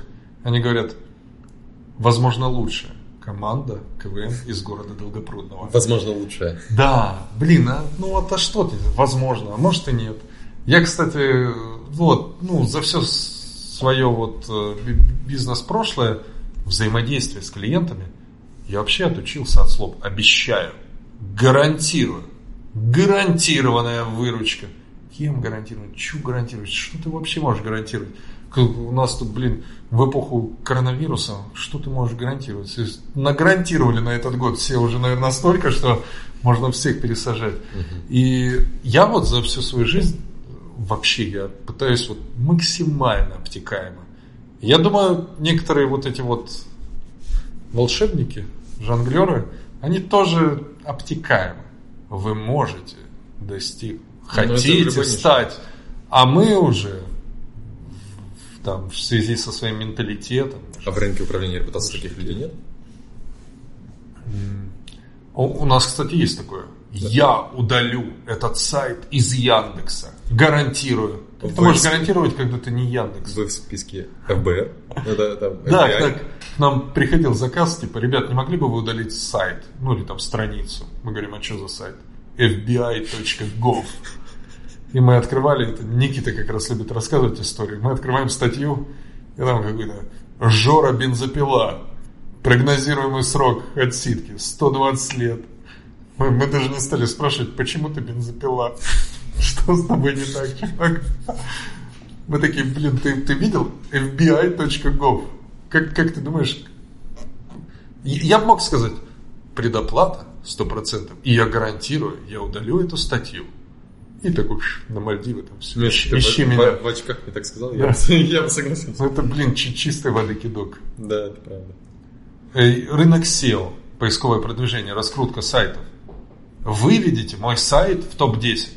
Гарантирую, я выведу твой сайт в топ-10. 20 с лишним лет прошло этой науки под названием поисковое продвижение сайтов. И люди до сих пор не поняли, что каким бы ты кудесником ни был, есть Яндекс. И только он решает, кто первый, а кто второй. И даже ты придешь в Яндекс и скажешь, почему мой сайт десятый? В Яндексе даже хреновый программист скажет тебе, я не знаю. Это алгоритм, сука. Я, даже не знаю, где его поправить, чтобы ты был девятый или восьмой. Сколько хочешь мне денег, да, я, я не умею это сделать. Мне надо сломать Яндекс. Вот мне люди говорят, Дима, удали это с Гугла. Сколько это стоит? Я говорю, а сколько там капитализация Гугла? 500 ярдов? Ну, 251 ярд. И мы можем здания сносить, все там, сайты оттуда выкидывать, все, что хотите. А знаешь, люди же такие на понтах. Дима, у меня есть бабки. Плачу сколько хочешь, удали этот сайт. Я говорю, а, ну там, давайте для начала какую-нибудь предоплату. Он говорит, ну для начала пятера. Пятера. Пять тысяч? Да. Ну вы гарантируете, что вы удалите? Да, 5000 рублей. Я говорю, иди, иди вон и в метро лучше отдай 5 тысяч. И С, такой же гарантией. Вот этот человек возьмет тебе 5 тысяч. Завтра этого сайта не будет. Может и не будет, кстати. Это как вот единороги, они существуют или нет? Ну, 50 на 50. Может да, может нет. Вот так, так и здесь.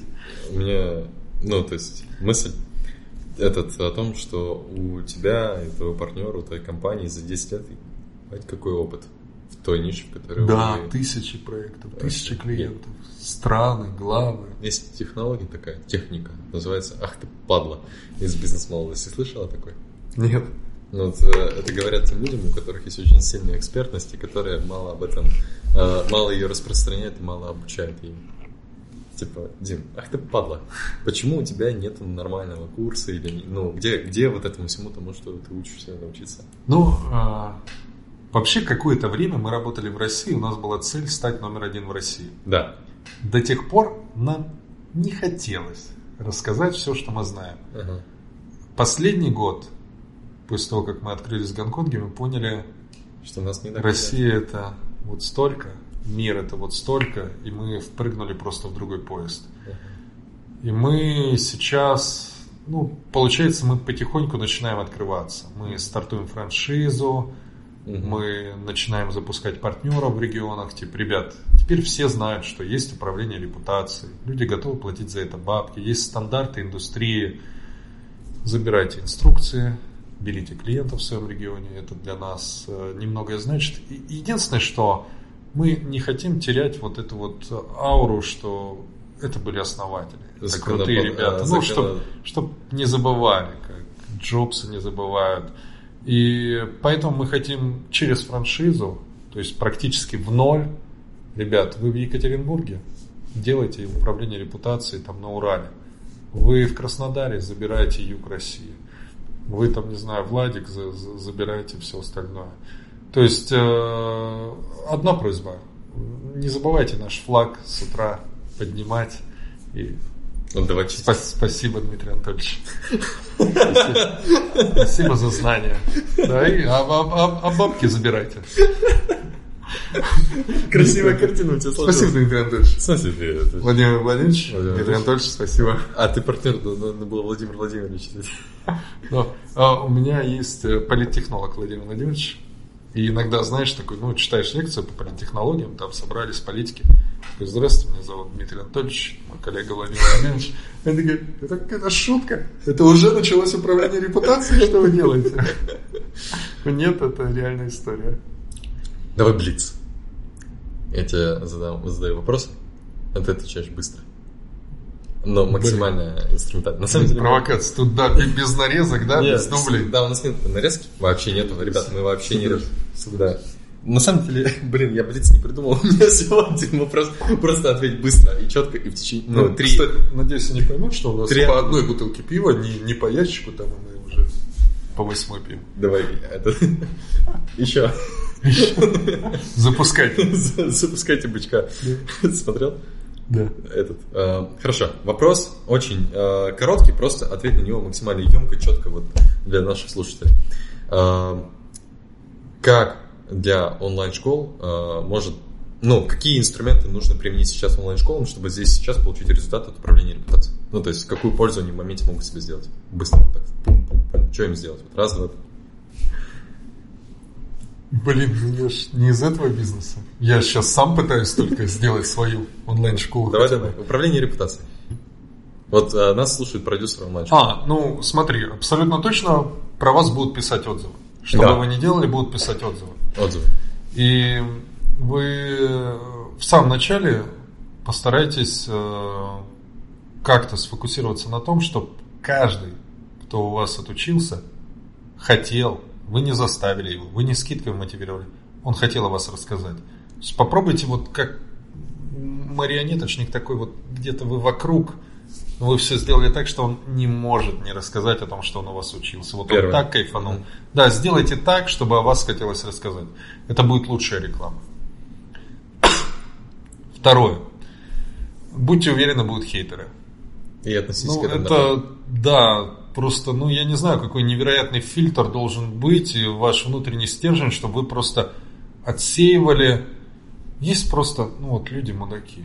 Вот он, он, он просто, он захейтит все, он захейтит страну, в которой живет, он захейтит семью, которую завел, захейтит квартиру, в которой живет, двор, в котором растет. Вот он такой от природы. Ты, ты ничего не сможешь сделать. Он придет и захейтит все, что ты делаешь. К этому надо быть готовым. Надо, э, ну, как-то поупражняться, может быть, подготовить какой-то план, что ты будешь делать, когда вот рано или поздно появится человек и скажет, что ты, ты плохой человек, и все, что делаешь, это фигня. К этому надо быть готовым, и это не должно надломить. Я понимаю, что есть вот настолько перфекционисты и фанатики, которых это может сломать. И, и, и меня это несколько раз, когда я слышал, что вот кто-то расстроен, я тут же брал трубку, звонил и решал все вопросы. Это хорошая стратегия. То есть будьте чуткими к негативу.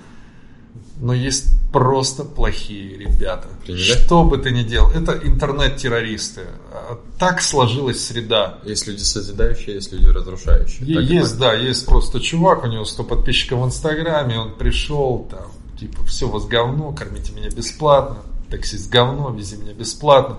Вот, вот он так живет, ты ничего с ним не сделаешь. К этому надо подготовить себя. Да. То есть надо вот пометить себе рано или поздно тебя просто разнесут в Ютубе в пух и прах, и ты должен это пережить. Просто делай хорошо то, что ты делаешь. Э, Знай свою правду, стой на своем. Держи вот этот стержень, который внутри тебя, и не сдавайся. Я понимаю, что ты можешь ошибаться. Я понимаю, что есть где-то инфо-цыган, который обманывает людей, и для него это стержень. И, кстати, такого человека я считаю нормальным. Я считаю, что он заслуживает прощения. Когда Да, ну, он, он ошибся, ну, знаешь, он, он Понять как-то так- и простить. так грубо сказать, но он искренне обманул людей. Ну, он, он просто вот, он, он настолько глуп, что он... Есть те, которые умно обманывают людей. То есть он факнул всех с выдумкой вообще. И еще сзади им всем факи показал. А есть человек, который... Блин, это же классный курс по Инстаграму. Я, ну, не знаю, ну, представь человека, вот он где-то в регионе, да, наивный, да. И, ну, он, он неосознанно, как, знаешь, непредумышленное, к сожалению, убийство, ну, бывает такое, это, это другая статья. И ну вот- да, надо, надо быть в этом плане вот разборчивым, да, не всех подряд я в общем советую иметь стержень и как-то быть спокойнее по отношению к хейтерам, их реально просто дофига, надо научиться с этим жить. Ну и все-таки снимать объективно обратную связь, то есть в какой-то момент понимать, что ты не прав и уметь исправиться. А третье, последнее. Третье, последнее, не бойтесь чудить. Ну вот мы говорили про взрывной пиар. Блин, да, живем мы один раз. Вот это вот монотонное, сейчас я сделаю лендос, запущу контекстную рекламу, будут лиды с такой-то конверсией, мы их в CRM-ку, колбеки, колл-трекинг, все закроем, автоворонки, все вот это. Автоворонки не трогать. Блин, А, ну... заебись. Да, да. Нет, это, это все работает. Да, да. Но да. я хочу, чтобы всегда думайте Я- дальше. Я такой, я же, я же маркетолог. То есть вы- весь мой бизнес про маркетинг. Управление репутацией тоже маркетинг. И я кайфую, когда появляются бренды, которые просто взрывают мозг те- тем, что они делают. Ну вот мы приводили примеры и Pornhub, и Aviasales, и Burger King. И Кто это... там, пересядь с, с чего-то на что-то. А, Это Рибок, да, пересядь с иглы мужского одобрения на мужское лицо. Это, ну, рекламная кампания, да, она появилась в Инстаграме Рибок. И Это... Слушай, это было согласовано. Я знаком с пареньком, который был тогда. СММщиком. Знаешь, как было подано? Типа СММщик, идиот, запустил, ой, уволим его. Самом деле, блин, все прошло согласование. Это была проработанная рекламная кампания с определенным посылом. Вот она где-то была грубовата.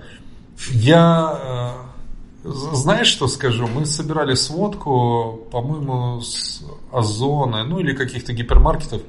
Рост продаж э, этого бренда вырос.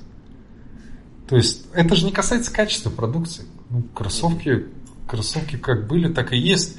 Это хайп вокруг, и там, как вы смеете, там еще что-то. Я никогда не куплю, а на самом деле это был бесплатный хайп. Я вот всегда в таких случаях, у нас есть такое в репутации, мы сразу понимаем, это касается продукта и компании или это вокруг. Вот, Делимобиль каршеринг позаимствовали, ну, позаимствовали рекламную кампанию Яндекс Драйва. Типа там онлайн кинотеатр под открытым небом, машины Да. каршеринга, ты Я видел смотришь, недавно. И их начали хейтить. Вы украли рекламную кампанию у Яндекса. Я говорю, блин, да и пофиг, это же не касается качества услуг каршеринга. Да, это вопрос к маркетологам, пиарщикам, украли, не украли, но компания-то здесь при чем? И вот вынь, вынь да положь, я уверен, что продажи вырастут. Количество скачиваний приложений, узнаваемость бренда, бесплатный пиар. Люди разгоняют эту историю, типа, как вы смели. Поэтому я здесь тоже про онлайн-школы скажу. Э, Ну, это как? Посмотрите в Ютубе видеоролик «Взрывной пиар». Например, с моим участием, там 20 лайфхаков взрывного пиара. Я рассказываю фишечки, которые можно применять. Вы просто офигеете, что на самом деле все это описано. Это тоже разобрано до Технология. ДНК. Да, это не какое-то типа, ой, мне в голову пришла гениальная идея. На самом деле это такой конвейер, Мгм. когда мне в голову пришло 52 гениальных идеи. Давайте распределим их по контент-плану. То есть, когда вы говорите, мне в голову пришла гениальная идея, знаете, где-то есть человек, у которого бешеная инструкция о том, как делать взрывной пиар, и ему в голову пришло 52 идеи. И одна из них выстрелит, или. А, Да, да, вот в том-то и фишка. Ты не знаешь, какая выстрелит. Это, ну, есть элемент гипотезы, но там очень много должно сложиться. Целевая аудитория, а, там некий объем посева и так далее, реализация этого всего. И когда вы думаете о чем-то креативном, постарайтесь э, спланировать не одну какую-то вещь. И я там придумал креатив. Когда он ко мне приходит и говорит, я придумал креатив, я говорю, придумай еще пять и вернись потом. Мгм. И он приходит, я говорю, что, придумал еще пять? Да. Я говорю, и как тебе первый? Говорит, нет, первый не самый лучший, третий классный. То есть вы должны из чего-то выбрать. Мгм. Пока нет выбора, вы не можете сказать, круто это или нет. Даже я не могу вам сказать, круто или нет. Рынок скажет, Да, результат типа, скажет. ну, наверное, круто, я не знаю, еще идеи есть.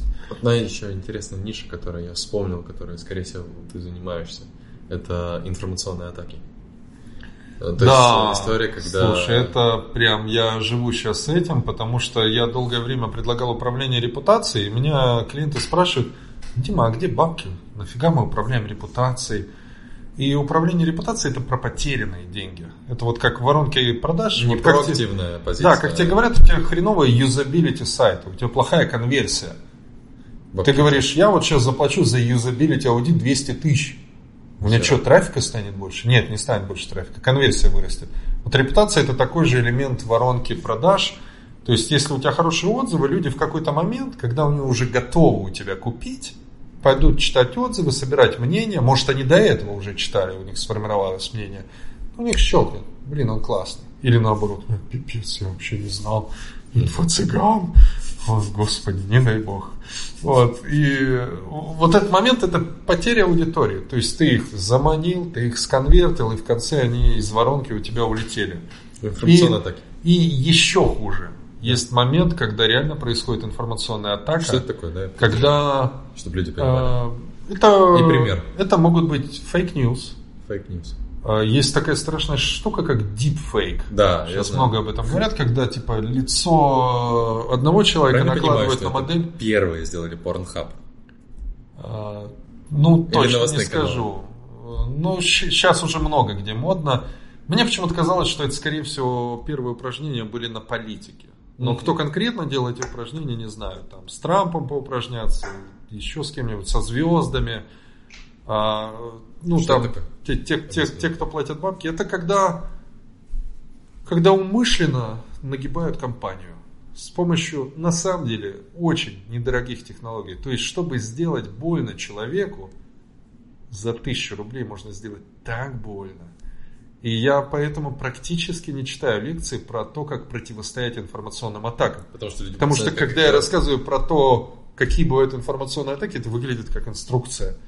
То есть ты такой, «А, вот так, значит, можно. Я этого козла. Это, это, ну, это действительно страшно. Я, я против этого. У нас говна в интернете хватает. Все друг друга мочат. Я так это не люблю. Да, давайте творить добро. Поэтому про информационные атаки я говорю очень редко, в очень закрытых курсах. Пример трансформатора Очень. это информационная атака. Да, там... э, Смотри, там цепь событий. То есть был яркий человек. Яркий человек с некими, знаешь, не крепкими вот составляющими бренд-стратегии. То есть он э, э, выстрелил медийно, но к этому моменту он не, не сформировал нечто твердое вот в плане бренд-платформы. То есть к нему оставались вопросы. Эти вопросы сквозили у него в роликах, в комментах. И они просто дошли к критической массе, когда люди сами себе ответили на вопросы. И когда он услышал то, что люди сами задали вопрос, сами на него ответили, он попытался передернуть и отвечать сам. И как бы ты ни был прав, это уже оправдание. Это уже ты уже проиграл, ты второй, ты играешь черными. То есть тебя бьют, ты отбиваешься, тебя бьют, ты отбиваешься, тебя бьют, ты отбиваешься. Он постарался контратаковать. И сейчас он продолжает, э, ну, в общем-то... Да, он вообще красавчик, я думаю. то, что А, я, через знаешь, что жизнь скажу? Я к нему положительно отношусь. Я не знаю, был ли у него бизнес номер один по доставкам из Китая. И что такое вообще бизнес номер один? Номер один это в контекстной рекламе ты первый спецразмещение? Или номер один ты по выручке? Номер один ты по э, узнаваемости? Я могу тоже сказать, я номер один в управлении репутацией. Номер один в какой вот метрике? На самом деле, такие воздушные фразы, за которые он был осужден. То есть я не уверен, что все, что он говорил, ложь. То есть можно, наверное, вкачать аудиозаписи и понять, что на самом деле фактологии не было. То есть, ну, судить сложно. То есть он прям не сказал какую-то фактуру, «А, ты соврал. Может быть, дед соврал, но это надо разбирать.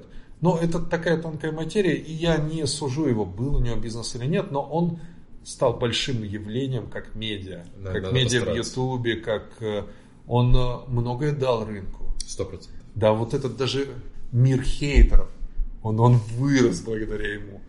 Я бы много раз ему сказал, не вступай с ними в войнушку. Ты их же вырастешь, ты, ты сам вырастешь этот рынок этих э, пограничников, Ковалевых и всех вот этих вот всех. Ты, ты сам им дашь э, пищу. Занимайся бизнесом, не, не надо оправдываться, доказывай делом то, что ты стоишь чего-то. Э, Стив Джобс не доказывал, что он, он не появлялся в Фейсбуке, не писал, ой, iPhone дос- д- д- достаточно классный, да, вы, вы зря так. Но он просто делал то, что делал. И по- по-другому никак. Интересно, делай как бы Стив Джобс вел, когда у него был бы твиттер такой. Я сегодня по Камеди Радио слушаю Стив, козлина. Сделал вот этот iPhone, в котором теперь вся наша жизнь, и свалил. И чего нам делать, блин, с этим айфоном. Чел, как вернуться назад? Куда пошел? Где кнопка выключить? Потому что там теперь все, у тебя, блин, не, не дай бог, там, не знаю, что-то отключится. Еда там, уборка там, квартиру снять там. Да все, такси, Такси перемещение. Да, да ты даже на улице не сориентируешься. Так, где? Даже оплата хер денег знает карты там. Вся жизнь там. Да, да. Дим, скажи какую-нибудь, наверное, ключевую мысль вообще, с которой ты идешь сейчас по жизни, ребята, мне, чтобы Слушай, зафиналить на ней. Я скажу две мысли. Одну такую действительно серьезную, а другую шуточную. Давай. чтобы подбодрить всех. А, серьезная мысль. Ты у меня спрашивал, есть ли у меня там ментор, учитель, Да, еще что-то. до начала подкаста. Ну, меня так по чуть-чуть. Где-то Черчилль курил, бухал, там, кучу войн прошел, да, такой безбашенный чел. И вот мне бы хотелось с ним познакомиться, я очень мало о нем знаю. И даже то, что знаю, я не уверен, что это не фейк. А, Человек, который чуть ближе, ну, по эпохам, это Стив Джобс. И вот я всегда помню вот это stay hungry, stay foolish. Оставайтесь голодными, оставайтесь безрассудными. Нужно сохранять романтизм вот во всем. Действительно, не, не переставать искать hungry. Ты, ты должен быть голодным. Вот у тебя ве- веб-студия, у тебя 10 человек, у вас выручка 3 миллиона. Дальше. Дальше что? Где 10 миллионов? Ой, ну это сейчас нам надо 50 сотрудников набрать, еще что-то. Я говорю, это еще не все. Где 100 миллионов? 100 миллионов. Как 100 миллионов-то веб-студии заработать? Это сложно, это надо быть лучшей веб-студией в России. Давай. А как? Ты можешь это сделать? Может, тогда ты не тем бизнесом занимаешься, если ты не можешь это сделать. Ну, вот это вот хангри, это никогда не останавливайся. Фулиш это взрывай шаблоны. Сейчас мир вообще, он так устроен, что по-другому ты не можешь. Когда ты работаешь в модели, да, ты чего-то добьешься, ты никогда не станешь лучшим. Потому Вот если в тебе есть хангри, то вот это хангри, оно тебя ведет быть лучшим в городе, быть лучшим в стране, быть лучшим в мире. Оно, оно рано или поздно тебя доведет до того, что я хочу быть лучшим в мире в том, что я делаю. Я хочу обставить самого крутого чувака в том, что я делаю. Я хочу быть, вот, у меня есть ремесло, я хочу быть самым лучшим в этом, в мире. Это вот ис- истинный голодный человек. А фулиш это человек, который на этом пути просто разрывает шаблоны, потому что по-другому никак. Это умная вещь. А неумная вещь, ты мне говорил, у тебя много таких культовых э, моментов из э, «Пиратов Карибского моря». Да. Да, а у меня э, трансформеры. Трансформер. Да, так просто дичь, ну, Офигеть. величайшая попса, трансформеры, Бамблби. ничего не происходит. Да, ну, типа, ты смеешься. Там есть очень любимый мной эпизод. А, Это когда, знаешь, такой а, старый трансформер какой-то, ан- ангар со старыми трансформерами. Они туда пришли, там какого-то пробудили старичка такого с палочкой. Да, да. Трясется. Да. И он такой, он, знаешь, он как Черчилль. Ты просто смотришь на него, ты понимаешь, что в нем колоссальная мудрость, харизма. Что он сейчас скажет, что он сейчас скажет. И он такой, не помню дословно, он такой, вы знаете, кем был мой дед? Мой дед был колесом, первым в мире колесом. И все таки слушают, там собачка ебет ногу главного героя, это вообще чушь. Он, он был первым в мире колесом. Знаете, во что он превратился? Ни во что. Но он сделал это с честью и достоинством. Так глубоко, чувак. Я вот, не знаю, у нас будет корпоратив, новенькие люди. Я говорю, ребята, что бы с вами ни происходило, сделайте это с честью и достоинством. Многие из нас будут колесом, может быть, первым в мире колесом, да чем угодно, и с нами не случится ничего. Ну, реально, мы не застрахованы. Но сделайте это с честью и достоинством. Сильно. Да. Так что вот, вот такой инсайт. Офигеть. Ну, это, это было круто. Слушай, спасибо тебе, что пришел. Прям Да. вообще офигенный подкаст получился. Выйдет как можно скорее. Я- Спасибо, ребята. Надеюсь, Вам мы что-то вырежем. Нет, мы ничего не К будем сожалению, мы ничего не вырежем. Всем пока, ребят. Спасибо, что слушали. Да. Подписывайтесь в iTunes, в Яндекс Музыке. Мы наконец-то появились везде на всех площадках. На Ютубе ставьте лайки. Пишите комментарии, мы разыграем книгу. И бесплатный курс. Бесплатный курс 35 тоже. тысяч рублей на кону. Да, разыграем. Все, ребят, пишите. Всем пока.